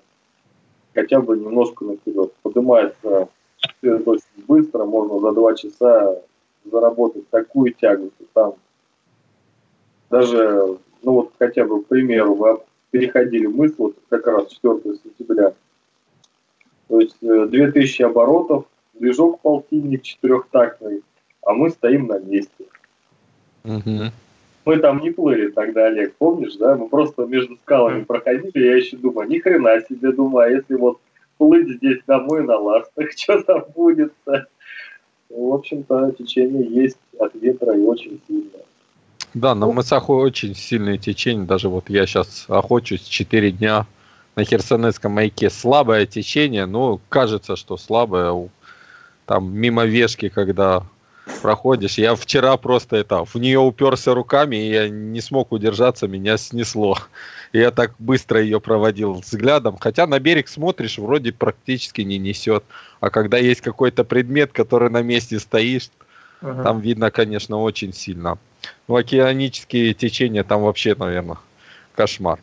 А, хорошо. А, вот а, народ спрашивает еще, а, допустим, какие соревнования вы а, посетили, то есть что вы сделали для того, чтобы попасть в сборную. То есть некоторые хотят в сборную и говорят, что нам нужно сделать, чтобы попасть в сборную России. Сложно ли это, как это вы достигали?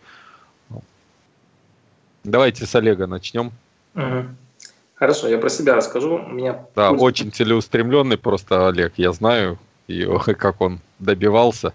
Ну, у меня на самом деле путь был весьма короткий потому что в прошлом году я впервые попробовал принять участие в черноморских соревнованиях, приехал на чемпионат России, приехал там за неделю, проходил он в Дюрсо, вот, за неделю как-то так приехал, что-то там попал. Ой, извини, Олег, по-моему, я это, перебью. В позапрошлом в Судаке мы встречались, по-моему, или я что-то путаю. Это прошлый год. Я в прошлом году не участвовал. Я в позапрошлом. Нет, участвовал осенью, а то было весной. А, точно, точно. Весной, да. Дюрсо, 2017 год, да, то есть я попробовал угу. первый раз принять участие в морских соревнованиях на Черном море. Вот. До этого у меня был опыт только речных соревнований. Вот. А, я выиграл за год до этого там, чемпионат Вологодской области, попал в сборную области и так далее. И вот а, мы решили съездить. То есть это была моя инициатива, нас приехала, не помню, Вдвоем мы приехали с Валерой Губским, да. А, вот. Но мы там как бы, то есть по какую-то подготовку к чемпионату России тогда речь не шла, что мы там вышли, поплавали, что-то там посмотрели где-то там, то есть где акватория мы представляли смутно, то есть понимали, что там на соревнованиях что-то посмотрим, вот. И, в общем, там весной, то есть чемпионат России, они имеют разную ценность в плане рейтинга. Но смысл в том, что за 4 дня охоты я не смог взять ни одной рыбы. Вот. И мое самолюбие было, скажем так, очень сильно задето. Вот. И когда мне это что-то так подстегивает, я решил, блин, я должен научиться познать это Черное море и как вообще и так далее, и научиться стрелять тут рыбу. Потому что шансы у меня были, я их не реализовал. Вот. И потом уже в следующем году, э, в том же, вернее, в 2017 году, волей обстоятельств а, следующие соревнования это был Дальний Восток. Они проходят а, с, с 11 по 14 сентября в Андреевке, бухта Витязь. Вот. Но на тот момент я как бы не знал еще, что они там проходят, но так случилось, просто так совпали обстоятельства, что еще весной наши местные дайверы вологодские мне пригласили, пригласили с ними съездить за компанию на Дальний Восток. Вот. Я еще весной согласился, это еще было до чемпионата России и у меня уже там был аванс какой-то заплачен и так далее. Вот я когда туда приехал, я уже там на базе выяснил, что оказывается именно здесь и проводятся эти соревнования. Я тогда, uh-huh. тогда то есть я когда туда ехал, я думал, что я там буду отдыхать, кайфовать, вот, а там уже после, скажем, скажем, фиаско на чемпионате России, вот я тут приехал, и я задался, думаю, блин, а почему мне сюда не приехать снова? То есть там буквально разрыв был 10 или 12 дней. То есть заканчивался мой отдых там, и через 10-12 дней начинались соревнования. И я как бы решил для себя, что да, поеду. Вот купил билеты, и там как бы я уже не отдыхал, а именно готовился на акватории. То есть я там, у меня была возможность 10 дней как бы нырять на акватории, изучать ее. Вот, и поэтому я там вполне удачно выступил, занял третье место, набрал хорошие очки. И потом было еще двое соревнований в Крыму, на которых я тоже какие-то очки взял, и в итоге вот мне это там принесло по итогам года четвертое место, а рейтинг, чтобы попасть в сборную, на, отбирается по итогам как бы двух лет. То есть чемпионат России идет э, зачет за два года. То есть в том году шел 17-й э, год, да, и вот подбор сборную, как бы, и 18-й год чемпионат России. Он самый значимый чемпионат. Он, за него больше хорошо, всего. хорошо. То есть всего в том году было 5 соревнований, или 6, даже 6 в прошлом году 5, то есть отменили одни весенние, вот сейчас 5. Ну а в следующем году ходят в Дальний Восток, отменят, и получается останется всего 4 соревнования, получится, что все они будут проходить в Крыму. То есть поэтому крымчан, конечно, весьма-весьма солидное преимущество. Угу. Хорошо, Даже спасибо. Да, а в силу именно все-таки ну, крымская рыба отличается от новороссийской реально поведением и характером рельефа. Ну, это вообще можно там даже по Крыму ездить, куда не приедешь, везде свои особенности. Хорошо, спасибо. Э, Сергей, Ты расскажешь нам? У меня все просто. В 2018 году я участвовал только в одних отборах от чемпионата России. И надо сказать, что приехал я в большей степени отдыхать. Почему? Поскольку у меня в 17 был большой задел. Это я выиграл, победил и в Кубке доставок, в чемпионате России. Поэтому у меня там было очков вагон. И я думаю, а, я даже ничего делать не буду, там какой-нибудь скорпену уморю за два дня, и мне этого хватит, чтобы отобраться. Ну, а, как говорится, я тут что-то перемудрил, а, готовиться не готовил, в общем, прекрасно мы с супругой отдохнули, но я не заморил ни одной скорпены.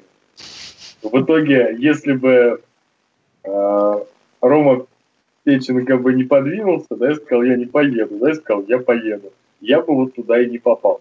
Угу.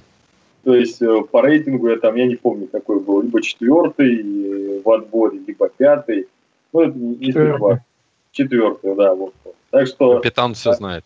Роман, Роман Печенко уступил место, э, и в итоге я попал в сборную. А так бы, если бы он поехал, я бы и не попал туда. Угу. Вот, Хорошо. Говоря, иерархия такая. А, Саш, вопрос тебе как капитану. Вот э, Олег сказал, да, э, что считаются очки за два года, да? Э, вот э, сейчас, если Александр сможет вывести картинку на это на экран, э, я скидывал фотографию за этот год считали рейтинг. Почему в этом году посчитали по одному году? Ты рейтинг? куда? Давай я выведу, ты скажи, что ты скидывал. А я тебе скидывал в личку в WhatsApp последний документ. А, есть, да, сейчас выведу, ага. Да, почему в этом году решили посчитать по одному году? Мне просто интересно, как бы, я увидел. Не знаю. А почему вы решили, что так посчитали по одному году? Давай, Саша. А, там, да, там расписаны соревнования только 2018 года. Они два, два, два файла, один год, второй год. Есть еще третий файл, который объединяет оба года. Да, может, тогда меня дезинформировали, то есть я увидел, почему... Там рейтинг все проверяли, там на самом деле на самих соревнованиях была ошибка его на, на крымских, это не, не вот весной, которая была, ее поправили прямо на самих же соревнованиях. Там тогда Серега Тяжель заметил ее. Я, я думаю, там такого не может быть, что читали по одному году. Это невероятное просто какая-то. Вот, просто и, и, и я почему, когда увидел, да, я и удивился протокол расчета Там, очков. Смотрите, как, как получается, что есть э, целиком результат предыдущего года, вот, к примеру, 17-го. И э, есть результат э, чемпионата России. То есть, получается, одни соревнования по весу ровно столько же, сколько, сколько предыдущий весь год. Вот это да. вот есть такая потому что считается два года, а в 2018 году успевает прийти только одни соревнования рейтинговые. Но это, с другой стороны, и правильно, что люди, которые заняли в последнем чемпионате России какие-то места, они преимущественно попадают в сборные. Тут, наверное, все, все, все правильно сделано. Я понял. Хорошо, хорошо. А, вопрос... Да. Вы, ты спросил про одно, Саша тебе ответил совершенно про другое. Ты спросил про рейтинг, который он еще, скорее всего, в глаза не видел.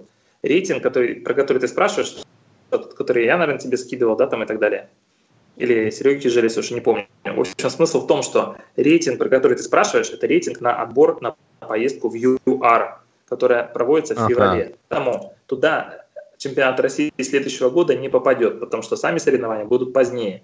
Поэтому рейтинг считался исключительно по этому году. Туда попали всего 4 соревнования. Потому что в теории рейтинг состоит из вот этого всего, что есть за весь год. Ну, я, я вывел этот рейтинг, сейчас только что mm-hmm. на экран уже убрал. То есть это было для следующих соревнований, да?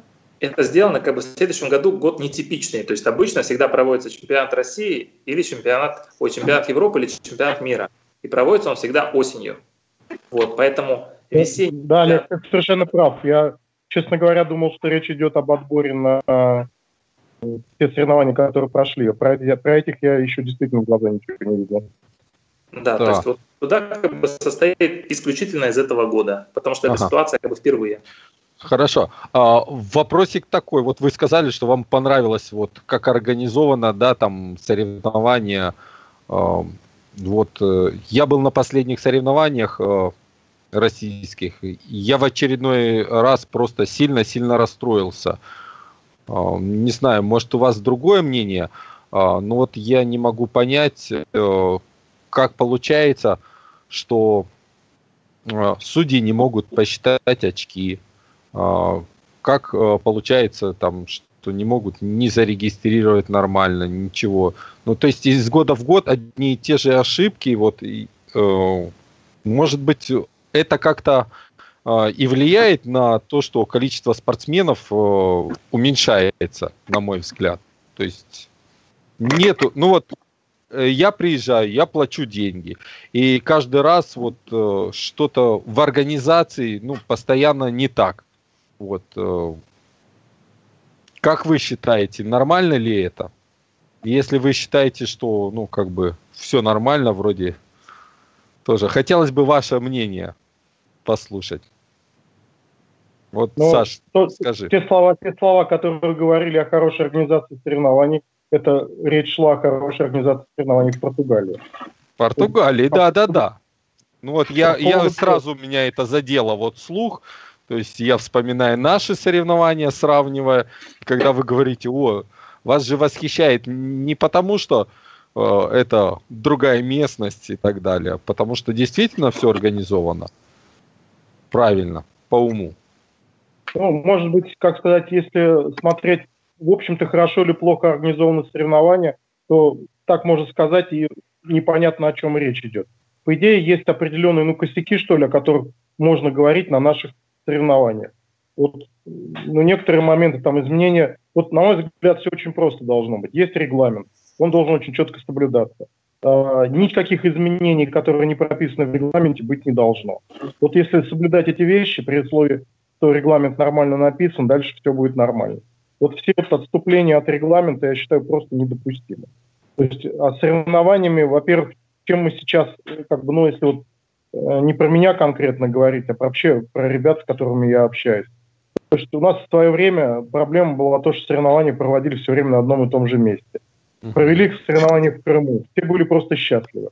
И теперь получается, что в Крыму проводят три соревнования подряд в одном и том же месте. Ну, это вообще недопустимо.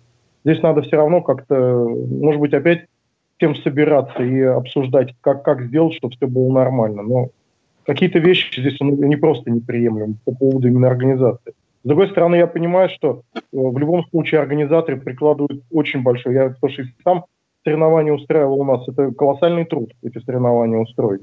Получается, люди вкладывают огромное количество труда, а потом какие-то вот вещи, которые ну, для спортсменов неприемлемы, они портят всю картину от этого.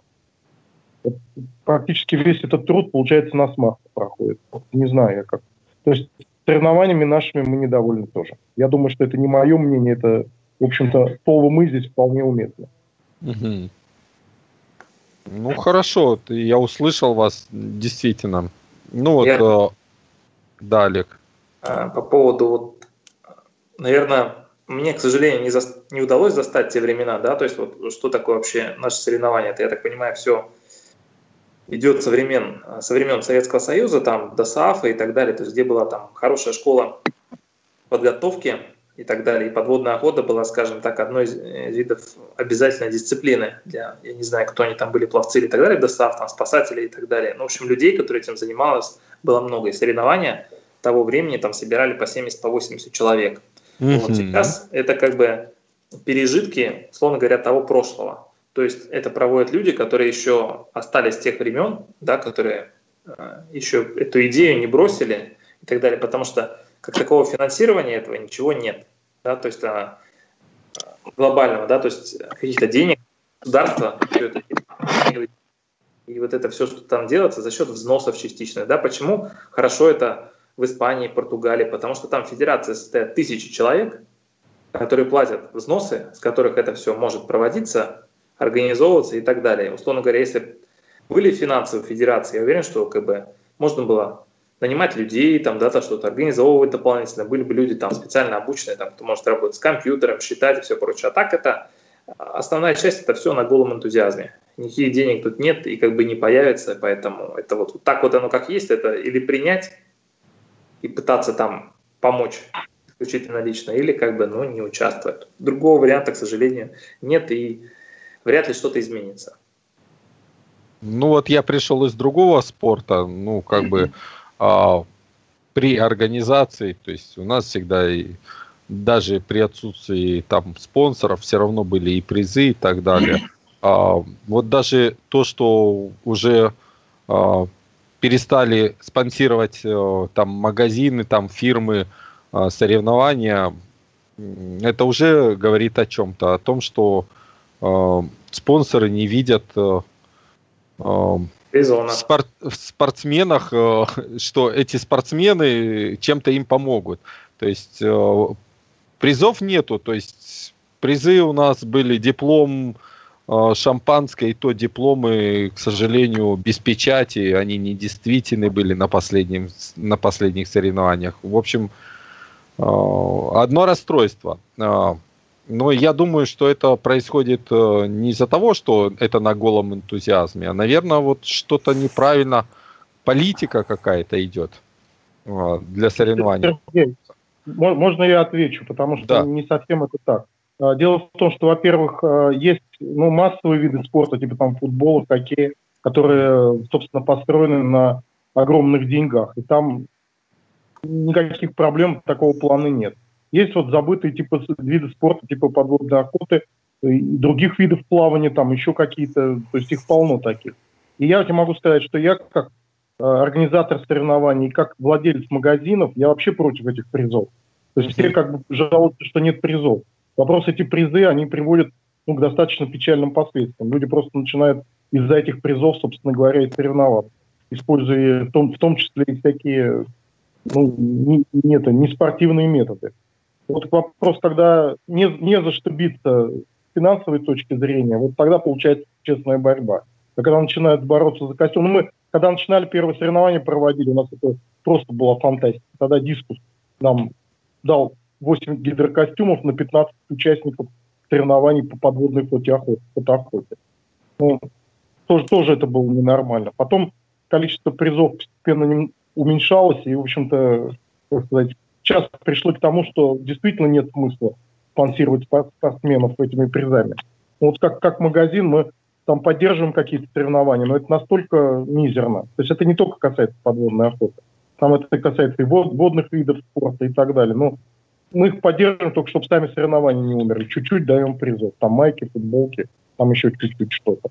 То есть это проблема, наверное, всей страны даже в целом, а не конкретно спонсоров подводной охоты. А, хорошо, да. А, ну вот а, каждый год, ну вот, допустим, я занимаюсь подводной охотой, да, я вижу, что а, появляются новые спортсмены, ну как, любители подводной охоты, они обучаются там, учатся, да, со временем. Что вот можно было бы сделать, чтобы их привлечь к спорту? То есть э, вам нравится, вы втянулись, вы молодцы, вы попали и в сборную, и на чемпионате России защитили Э, как могли, то есть выложились на полную, э, защитили честь России, российских спортсменов. Вот э, что нужно делать сейчас, на данный момент, чтобы вот эти новенькие тоже захотели прийти? Вот есть какое-нибудь решение, на ваш взгляд? Честно говоря, наоборот, есть какая-то безнадежность в этом плане. Потому что даже те новенькие, которые, о которых ты говоришь, это ну, все равно люди в возрасте. Вот меня очень интересует, где вот эти 20-летние парни, которые, по идее, а... должны сейчас выиграть победу. Сейчас перебью. Честно говоря, у нас вот в Крыму, и в частности в Севастополе, очень много молодых.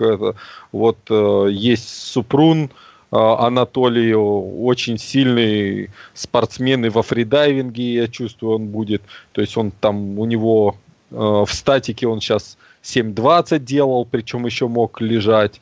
Вот, ну, он ныряет, то есть вот он со мной ходил, а, спрашивал, а как, чего, то есть я смотрел в начале его там первые шаги, да, там мне было иногда весело, когда он там вытаскивает таких горбылей, говорит, мне под водой они такими большими казались, там все это, вот, говорит, а ты где больших нашел? И говорит, я пошел глубоко, как ты все время, я там искал то есть он, я говорю, так там холодная вода, там нет воды. а, не, не будет рыбы, я вернулся обратно к берегу и тут пострелял и вышел уже три часа тут тебя жду, весь мусор с берега убрал уже. Вот, но э, на данный момент вот он был э, на Кубке Меганома второе место, э, на чемпионате России, по-моему, он второй был, да, э, весной. Вот, то есть очень хороший, то есть сильный у него, вот, но что его тормозит, и, и допустим, некоторых, а, честно скажу, у нас в Крыму с удостоверением о разряде есть один человек, Кижелис Сергей. Он выбил его, он там всеми правдами, неправдами, там тряс всех, ходил, ездил, добивался. Вот То у есть, тебя э, та же история, да, что ты до сих пор э, да, мастера спорта ой, своего не можешь нас, получить? У, да, у нас еще есть такие, кто выполнил мастеров спорта, еще как минимум двоих я знаю, которые вот, ну, сейчас уже вроде после этих соревнований сказали, ну все, теперь вам точно дадим. Ну, как бы... Ты имеешь в виду о том, что им физически не дали удостоверение? Или о том, что... Э, приказа физически, да, они выполнили, но им вот все их отшвыривали так и вот ну как бы тяжело э, идти в спорт, когда тебе э, не говорят, о, ну давай, смотри, ты выполнил, э, вот мы тебе выдадим, смотри, вот твоя корочка, вот ты получил первый разряд, вот ты мастер спорта и так далее. Когда ты пытаешься, а тебе, ты уже выполнил нормативы, а тебе все равно не дают. Нет ну, возможности. Можно... Насколько я знаю, такая проблема есть, и более того, мы сами с ней сталкивались. Я здесь скорее больше представитель спортсменов, чем каких-то чиновников или администраторов, потому что было такое, что ну, одна из причин, почему, что в свое время не продлили там судьи свои полномочия. Было такое, я знаю. Разряды не присвоили, потому что у судей не было соответствующего статуса. Я точно так же считаю, что это просто безобразие. Спортсмены из этого пострадали, выполнив все нормативы. У нас и Саша Перевезенцев тоже не получил в свое время вот, КМС вот, по вот, этой же причине. Это тоже недопустимо, но с другой стороны, я не знаю, что с этим можно сделать. Можно это тоже пару слов? Да, конечно. Разрыв. А, по поводу получения и получения всех этих очень редко кто получал заслуженное по-быстрому. Нам тоже это выдали через год, что ли, только э, приказ вышел, да, за 11 год вышел 12 Э, поэтому и то после того, как там, как говорится, э, надо было постараться, напомнить, что ребята все-таки выполнили, где же регалии положенные, да? Э, но на самом деле не в этом вопрос. Вопрос был изначально спортсмены молодые, как пробиться, как и все. Вообще спортсмен это такая вещь упертая очень, да, подучая, которая идет, работает, трудится, да, и не ожидает за это какие-то пряники. Поэтому те ребята, которые молодые, что-то хотят, им просто нужно идти вперед и на это внимание не обращать. Mm-hmm. Вопрос в другом, что для попадения, попадания достаточно отбора, неважно кто ты, на чемпионате мира глубоко фиолетовый кто-то. Ты прошел, ты здесь, ты имеешь право. Будь любезен, выступай. Кто ты там? Есть у тебя бумажка, нет у тебя бумажка, там как ты в бане, голые, одинаковые кто кто ты есть, покажет свой результат, и все. А не какие-то там звания и все такое. По поводу молодежи и чемпионатов, просто у молодежи нет опыта, как ты правильно сказал. Ребята могут быть э, хорошим материалом, могут глубоко нырять, у них нет понимания по рыбе, нет чучеления. Да, он лезет куда-то, ломится, но зачастую его какой-нибудь хромой дедушка обстреливает, потому что э, есть азарт, э, нет опыта. Но на самом деле это будущее спорт, правильно, азартные люди.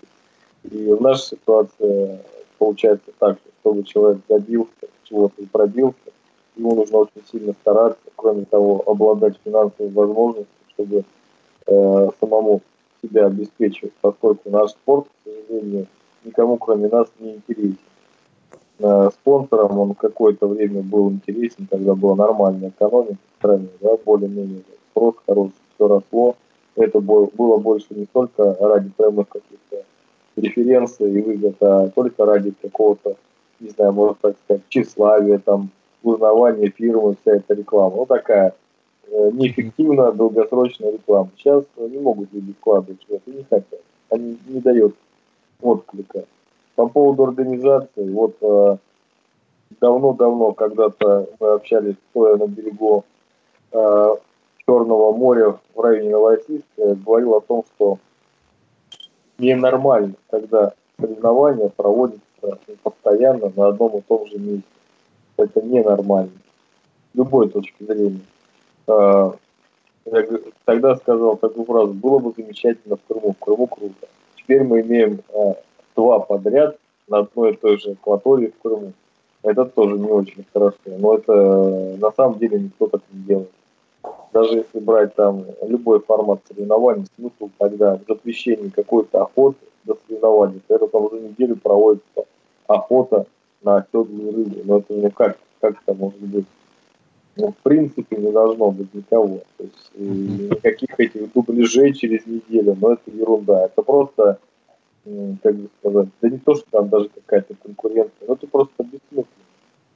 Поэтому вот э, со стороны молодежи, которая не придумала еще, не понимает, да, может быть интересно. Со стороны охотников опытных, вот ему, он видит эту картину, да, э, и ему вот какой интерес, что он каждый раз одной и той же акватории, да, и видит одну и ту же картину и понимает, что так будет в будущем.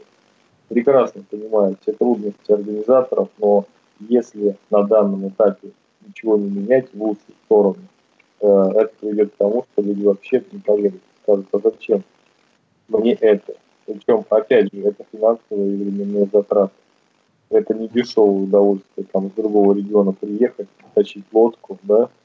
Э, ну, опять же, тысяч пятьдесят, семьдесят, все равно потратишь на подготовку, проживание, бензин, доехать и месяц своей жизни за эти же деньги ты можешь съездить в любое другое место, получить удовольствие, порыбачить, да, и без всякого безалова, и там за две недели вложиться.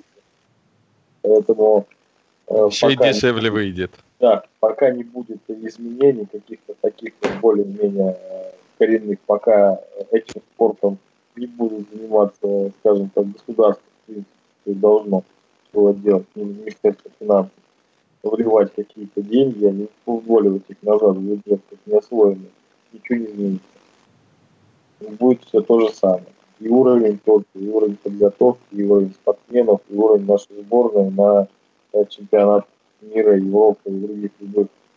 Энтузиазм – вещь хорошая, но он заканчивается. Все, спасибо большое. Ну, молодцы, Хорошо выступали, интересный рассказ. В принципе, если у Александра есть еще какие-то вопросы из э, чата. Да, вопросы из чата. У нас достаточно много сегодня здесь было ребят. Э, тут э, все, буквально все регионы нашей страны, и не только нашей страны. Так, вот я перечислю только тех, кто указал, значит, откуда нас сегодня слушали. Тверь, Карелия, Киров, Сочи, Челябинск, Новороссийск, э, ну тут часть ребят просто не написала, кто откуда. Так, Сочи, Воронеж, э, Новый Уренгой, Одесса, Ростов. Так, ну, в общем, э, Белгород, ну, в общем, очень много откуда. Сегодня, естественно, всем интересно узнать, как прошли выступления на соревнованиях, всем интересно вас послушать. Э, я боюсь даже, что не успею, наверное, все вопросы задать. Тут достаточно их много накидали. Ну так, самые основные. Так, ну и часть из них вы уже ответили, сколько денег оставили. Турнирная таблица. Так. Про blackout тоже отвечали. Да, ну вот как... спрашивали здесь, э, кое-кто говорил, но тем не менее интересно, как насчет общения вне соревновательной части, с какими ребятами общались э, и было ли что-нибудь веселое? Отдельно хочу спросить, э, с украинцами удалось ли пообщаться, как с ними вообще сложилось э, отношение? Ну, я считаю, Украина, как всегда, есть украинская сборная люди, с которыми нельзя общаться, есть с которыми хорошо общаемся. На самом деле со спортсменами нормально. Даже если брать Лагутина, то он все-таки общается, может быть, и не любит в десну, да, э, но, как говорится, общается. Даже больше, я бы сказал, его там помощники. Может быть, какое-то выказывают неуважение, да, или там не хотят здороваться, там, но это и делают, их вопрос. э, со спортсменами никаких терок абсолютно нет. Не, ну просто само общение э, вот э, за э, рамками соревнований, на что обратили внимание, может какие-то действительно интересные, забавные ситуации были? Да, честно сказать, у нас Олег много общался, я много общался, поскольку как бы он с английским нормально более-менее. Я больше там со спортсменами, с испанцами в основном интересовался, то как, подготовка, ну и прочие такие кухни, которые больше с другими спортсменами из других стран, э, с теми же там Новой Зеландии, да, Австралия, где, чего, как, Америка, какие охоты, ну, понять вообще. Это же очень интересно, новые места, новые впечатления, да. Люди совершенно все адекватные, делятся, общаются, то есть э, тоже ну, нормальное совершенно общение в рамках знания языка, да. Uh-huh. То есть мне больше интересно вообще охота в других краях, да, где я не бывал. Э, тоже какие-то такие вопросы. Ну, бывали какие-то вопросы на какую-то тему там политическую, но это совсем немножко и не вот там в рамках там, разбора, а просто так вот, ради интереса, да. Там спрашивали, э, как вы относитесь там, к своему президенту, да, или все такое. Вот. Ну, нормально живое общение, да что, собственно говоря, очень радует. Uh-huh. Я вот не, не сталкивался ни с чем плохим, вот все нормально. Uh-huh. Олег, у тебя есть что, что добавить? Да, я хотел добавить, что удалось э, сфоткаться с Марко Барди, но это было так достаточно приятно для меня. Почему? Потому что я, я помню, что еще первый, первый который читал, это именно книга Марка Барди. Поэтому там спустя там сколько-то лет автором, ну, было здорово, да, потом сфотографироваться. Я ее еще такое сделал, выложил в Инстаграм в ретро-виде в таком, она там типа, такая состаренная, как будто там фотки много лет. Uh-huh. там один знакомый написал, что типа Марко Барди, фотографии с ним тоже получаются такие же. Ну все, теперь у тебя стимул еще один есть. Так, э, Макс Лубягин пишет в чатике, мужики, привет, рад, что у вас еще остался запал, молодцы. Э, Саша, передавай ребятам привет. Так. Привет, кому угу. У меня тут один вопросик, вот я его наконец оставлял. Такой, ну он... Гадкий, гадкий, ты говорил, гадкий вопрос. Да. К Виталию Самоскану, да. Он касается финансов, вот Новиков Алексей снимал жилье в Португалии. Из всех участников соревнований не вернул деньги только Самотканов. Вопрос, когда это произойдет? То есть э, мне сказали, что он начал уже морозиться, ну, как бы тяжело человеку, ну, как бы некрасиво, вот, э, в принципе, сколько я общаюсь с подводными охотниками, это такие открытые люди, которым я вот вот он подводный охотник, и я ему сразу практически доверяю э, как родному.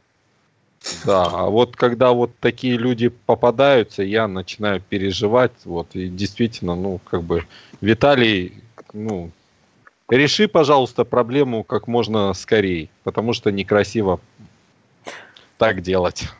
А, ну да, здесь, здесь есть вопрос в чате такой, значит, э, от э, слушателя ЛИС 251. Э, чем закончился конфликт Виталия с командой? Ну, то есть, видимо, был какой-то конфликт, о котором вы как бы деликатно умалчиваете, но, тем не менее, наверное, стоит спросить, что, что, в чем был конфликт, что случилось? Капитан ну, команды деле, Давай, может быть, я как капитан да, попробую ответить, да. о каком конфликте речь идет по сути, на самом деле идет упор в те же самые деньги. То есть у Виталика, ну, скажем, сильно не хватало бюджета для того, чтобы участвовать в команде. А, как сказать, члены команды, если кто-то один вываливается, дальше, ну, скажем, за лодку приходится платить всем. Поэтому здесь подвести нельзя, и как бы суммы были озвучены заранее. Ну, как сказать, не знаю. Вообще, как, конечно, такой мусор очень не хотелось бы на публику выносить, потому что ну, мы все равно выступали как команда, несмотря на там какие-то разногласия и, как сказать, ну, что называется, драк-то не было. Но какие-то проблемы, конечно, были. Нет, лучше сказать, как было, потому что иначе будут слухи какие-то распространяться, и это еще... Я говорю, все... как было. Все основная, основная там причина, причина проблем была то, что он взял с собой недостаточно средств. Угу. И этим подводил команду. Я тоже пару слов просто скажу. Все было озвучено на финиша чемпионата России. Все суммы были озвучены. Все было сказано как есть, что не надо ждать откуда-то помощи манным небесных, да. Все было рассчитано в притирочку, потому что у всех бюджет не резиновый, да. И э, началось то, что Серега выпал, да. Это уже был такой удар, да, по распорядку. Потому что, как Саша правильно сказал, минус один человек – это увеличение э, сборов за стартовых. Там они огромные. Сборы 700 евро за старт на чемпионате мира против наших 3000 рублей на России. Плюс к тому же лодка сразу дорожала, поскольку она была разбита на группы по три человека, да, тут сразу все переходилось перетасовывать. Ну, еще и плюс Виталик э, тоже там Э, с материальными вопросами эту ситуацию еще сильно усугубил. И поэтому, ну, опять же, мое мнение, э, не буду ничего говорить плохого, да, за глаза. Человека нет, ничего не буду говорить, но подводить команду нельзя таким образом. Если ты сказал «да», ты взрослый мужик, будь любезен выполнять. Это твои проблемы. Не надо свои проблемы навешивать на всю команду. Это неправильно.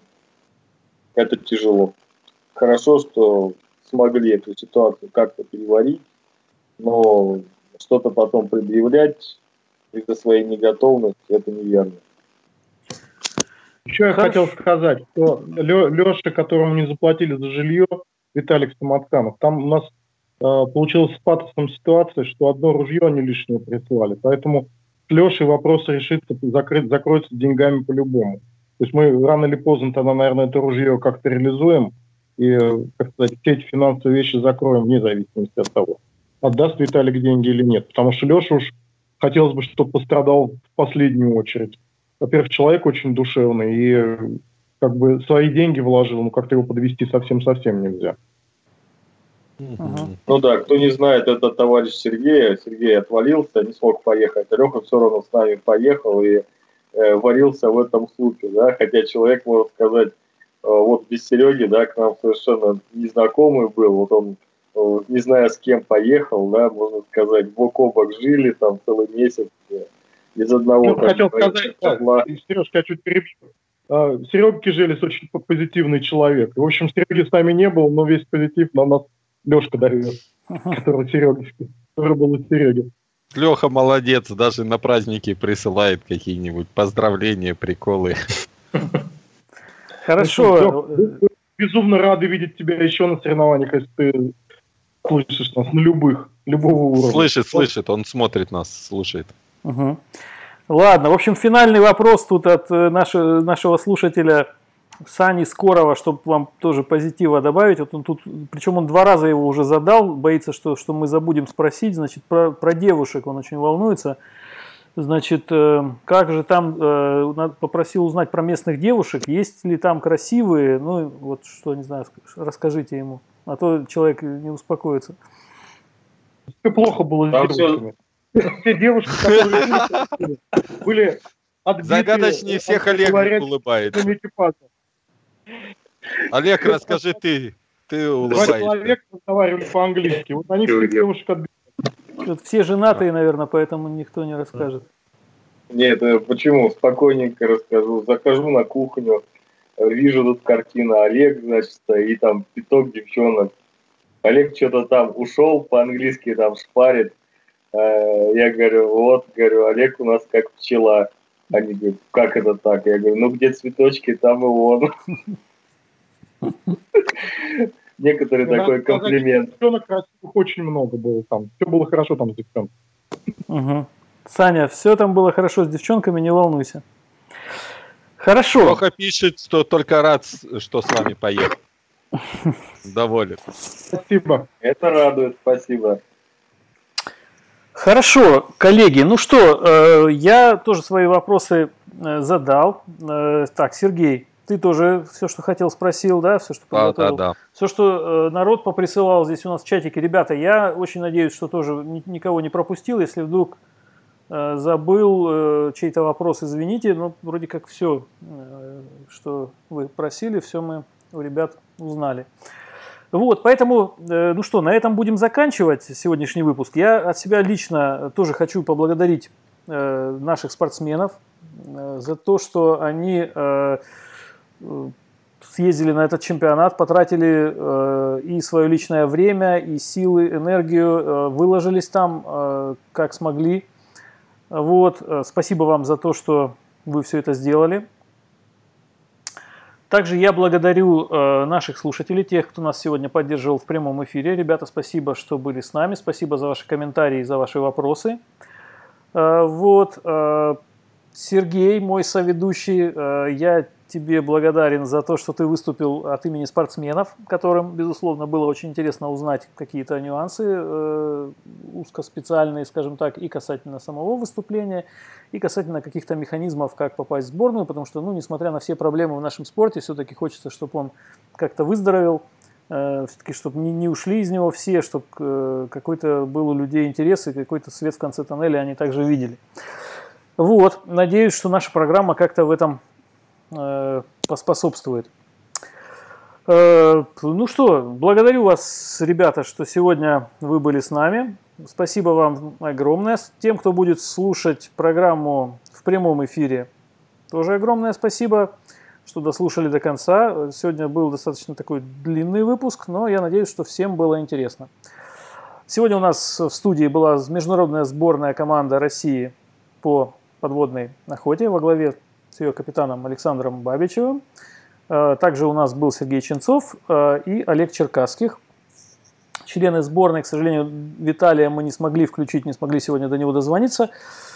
Хотя и пытались, э, ну вот, вот что-то что не получилось. И помогал мне вести программу «Подводный охотник из Севастополя», мастер спорта по подводной охоте Сергей Босов. С вами было Водолаз Радио. На этом все. Всем спасибо и до следующих встреч. Ребята, всем пока. Ну, пока. Спасибо. Пока. Всем пока. Саш, тебе большое спасибо. Спасибо вам. Рад вас всех видеть и слышать. Пока. Взаимно. Ну, видео я брошу тогда куда-нибудь. Э. э, да, присылай все видосы. Обязательно очень хочется увидеть, э, как это все под водой выглядело, как будет готово. Поверь мне, видео шикарное. То есть там я верю, я уже заранее заинтригован. Особенно крымские просто слюной зайдут. Так, стрим отключаю. Я, я не высылал, чтобы Серега не расстроился, да. Да, отключай. Все, всем пока. Счастливо.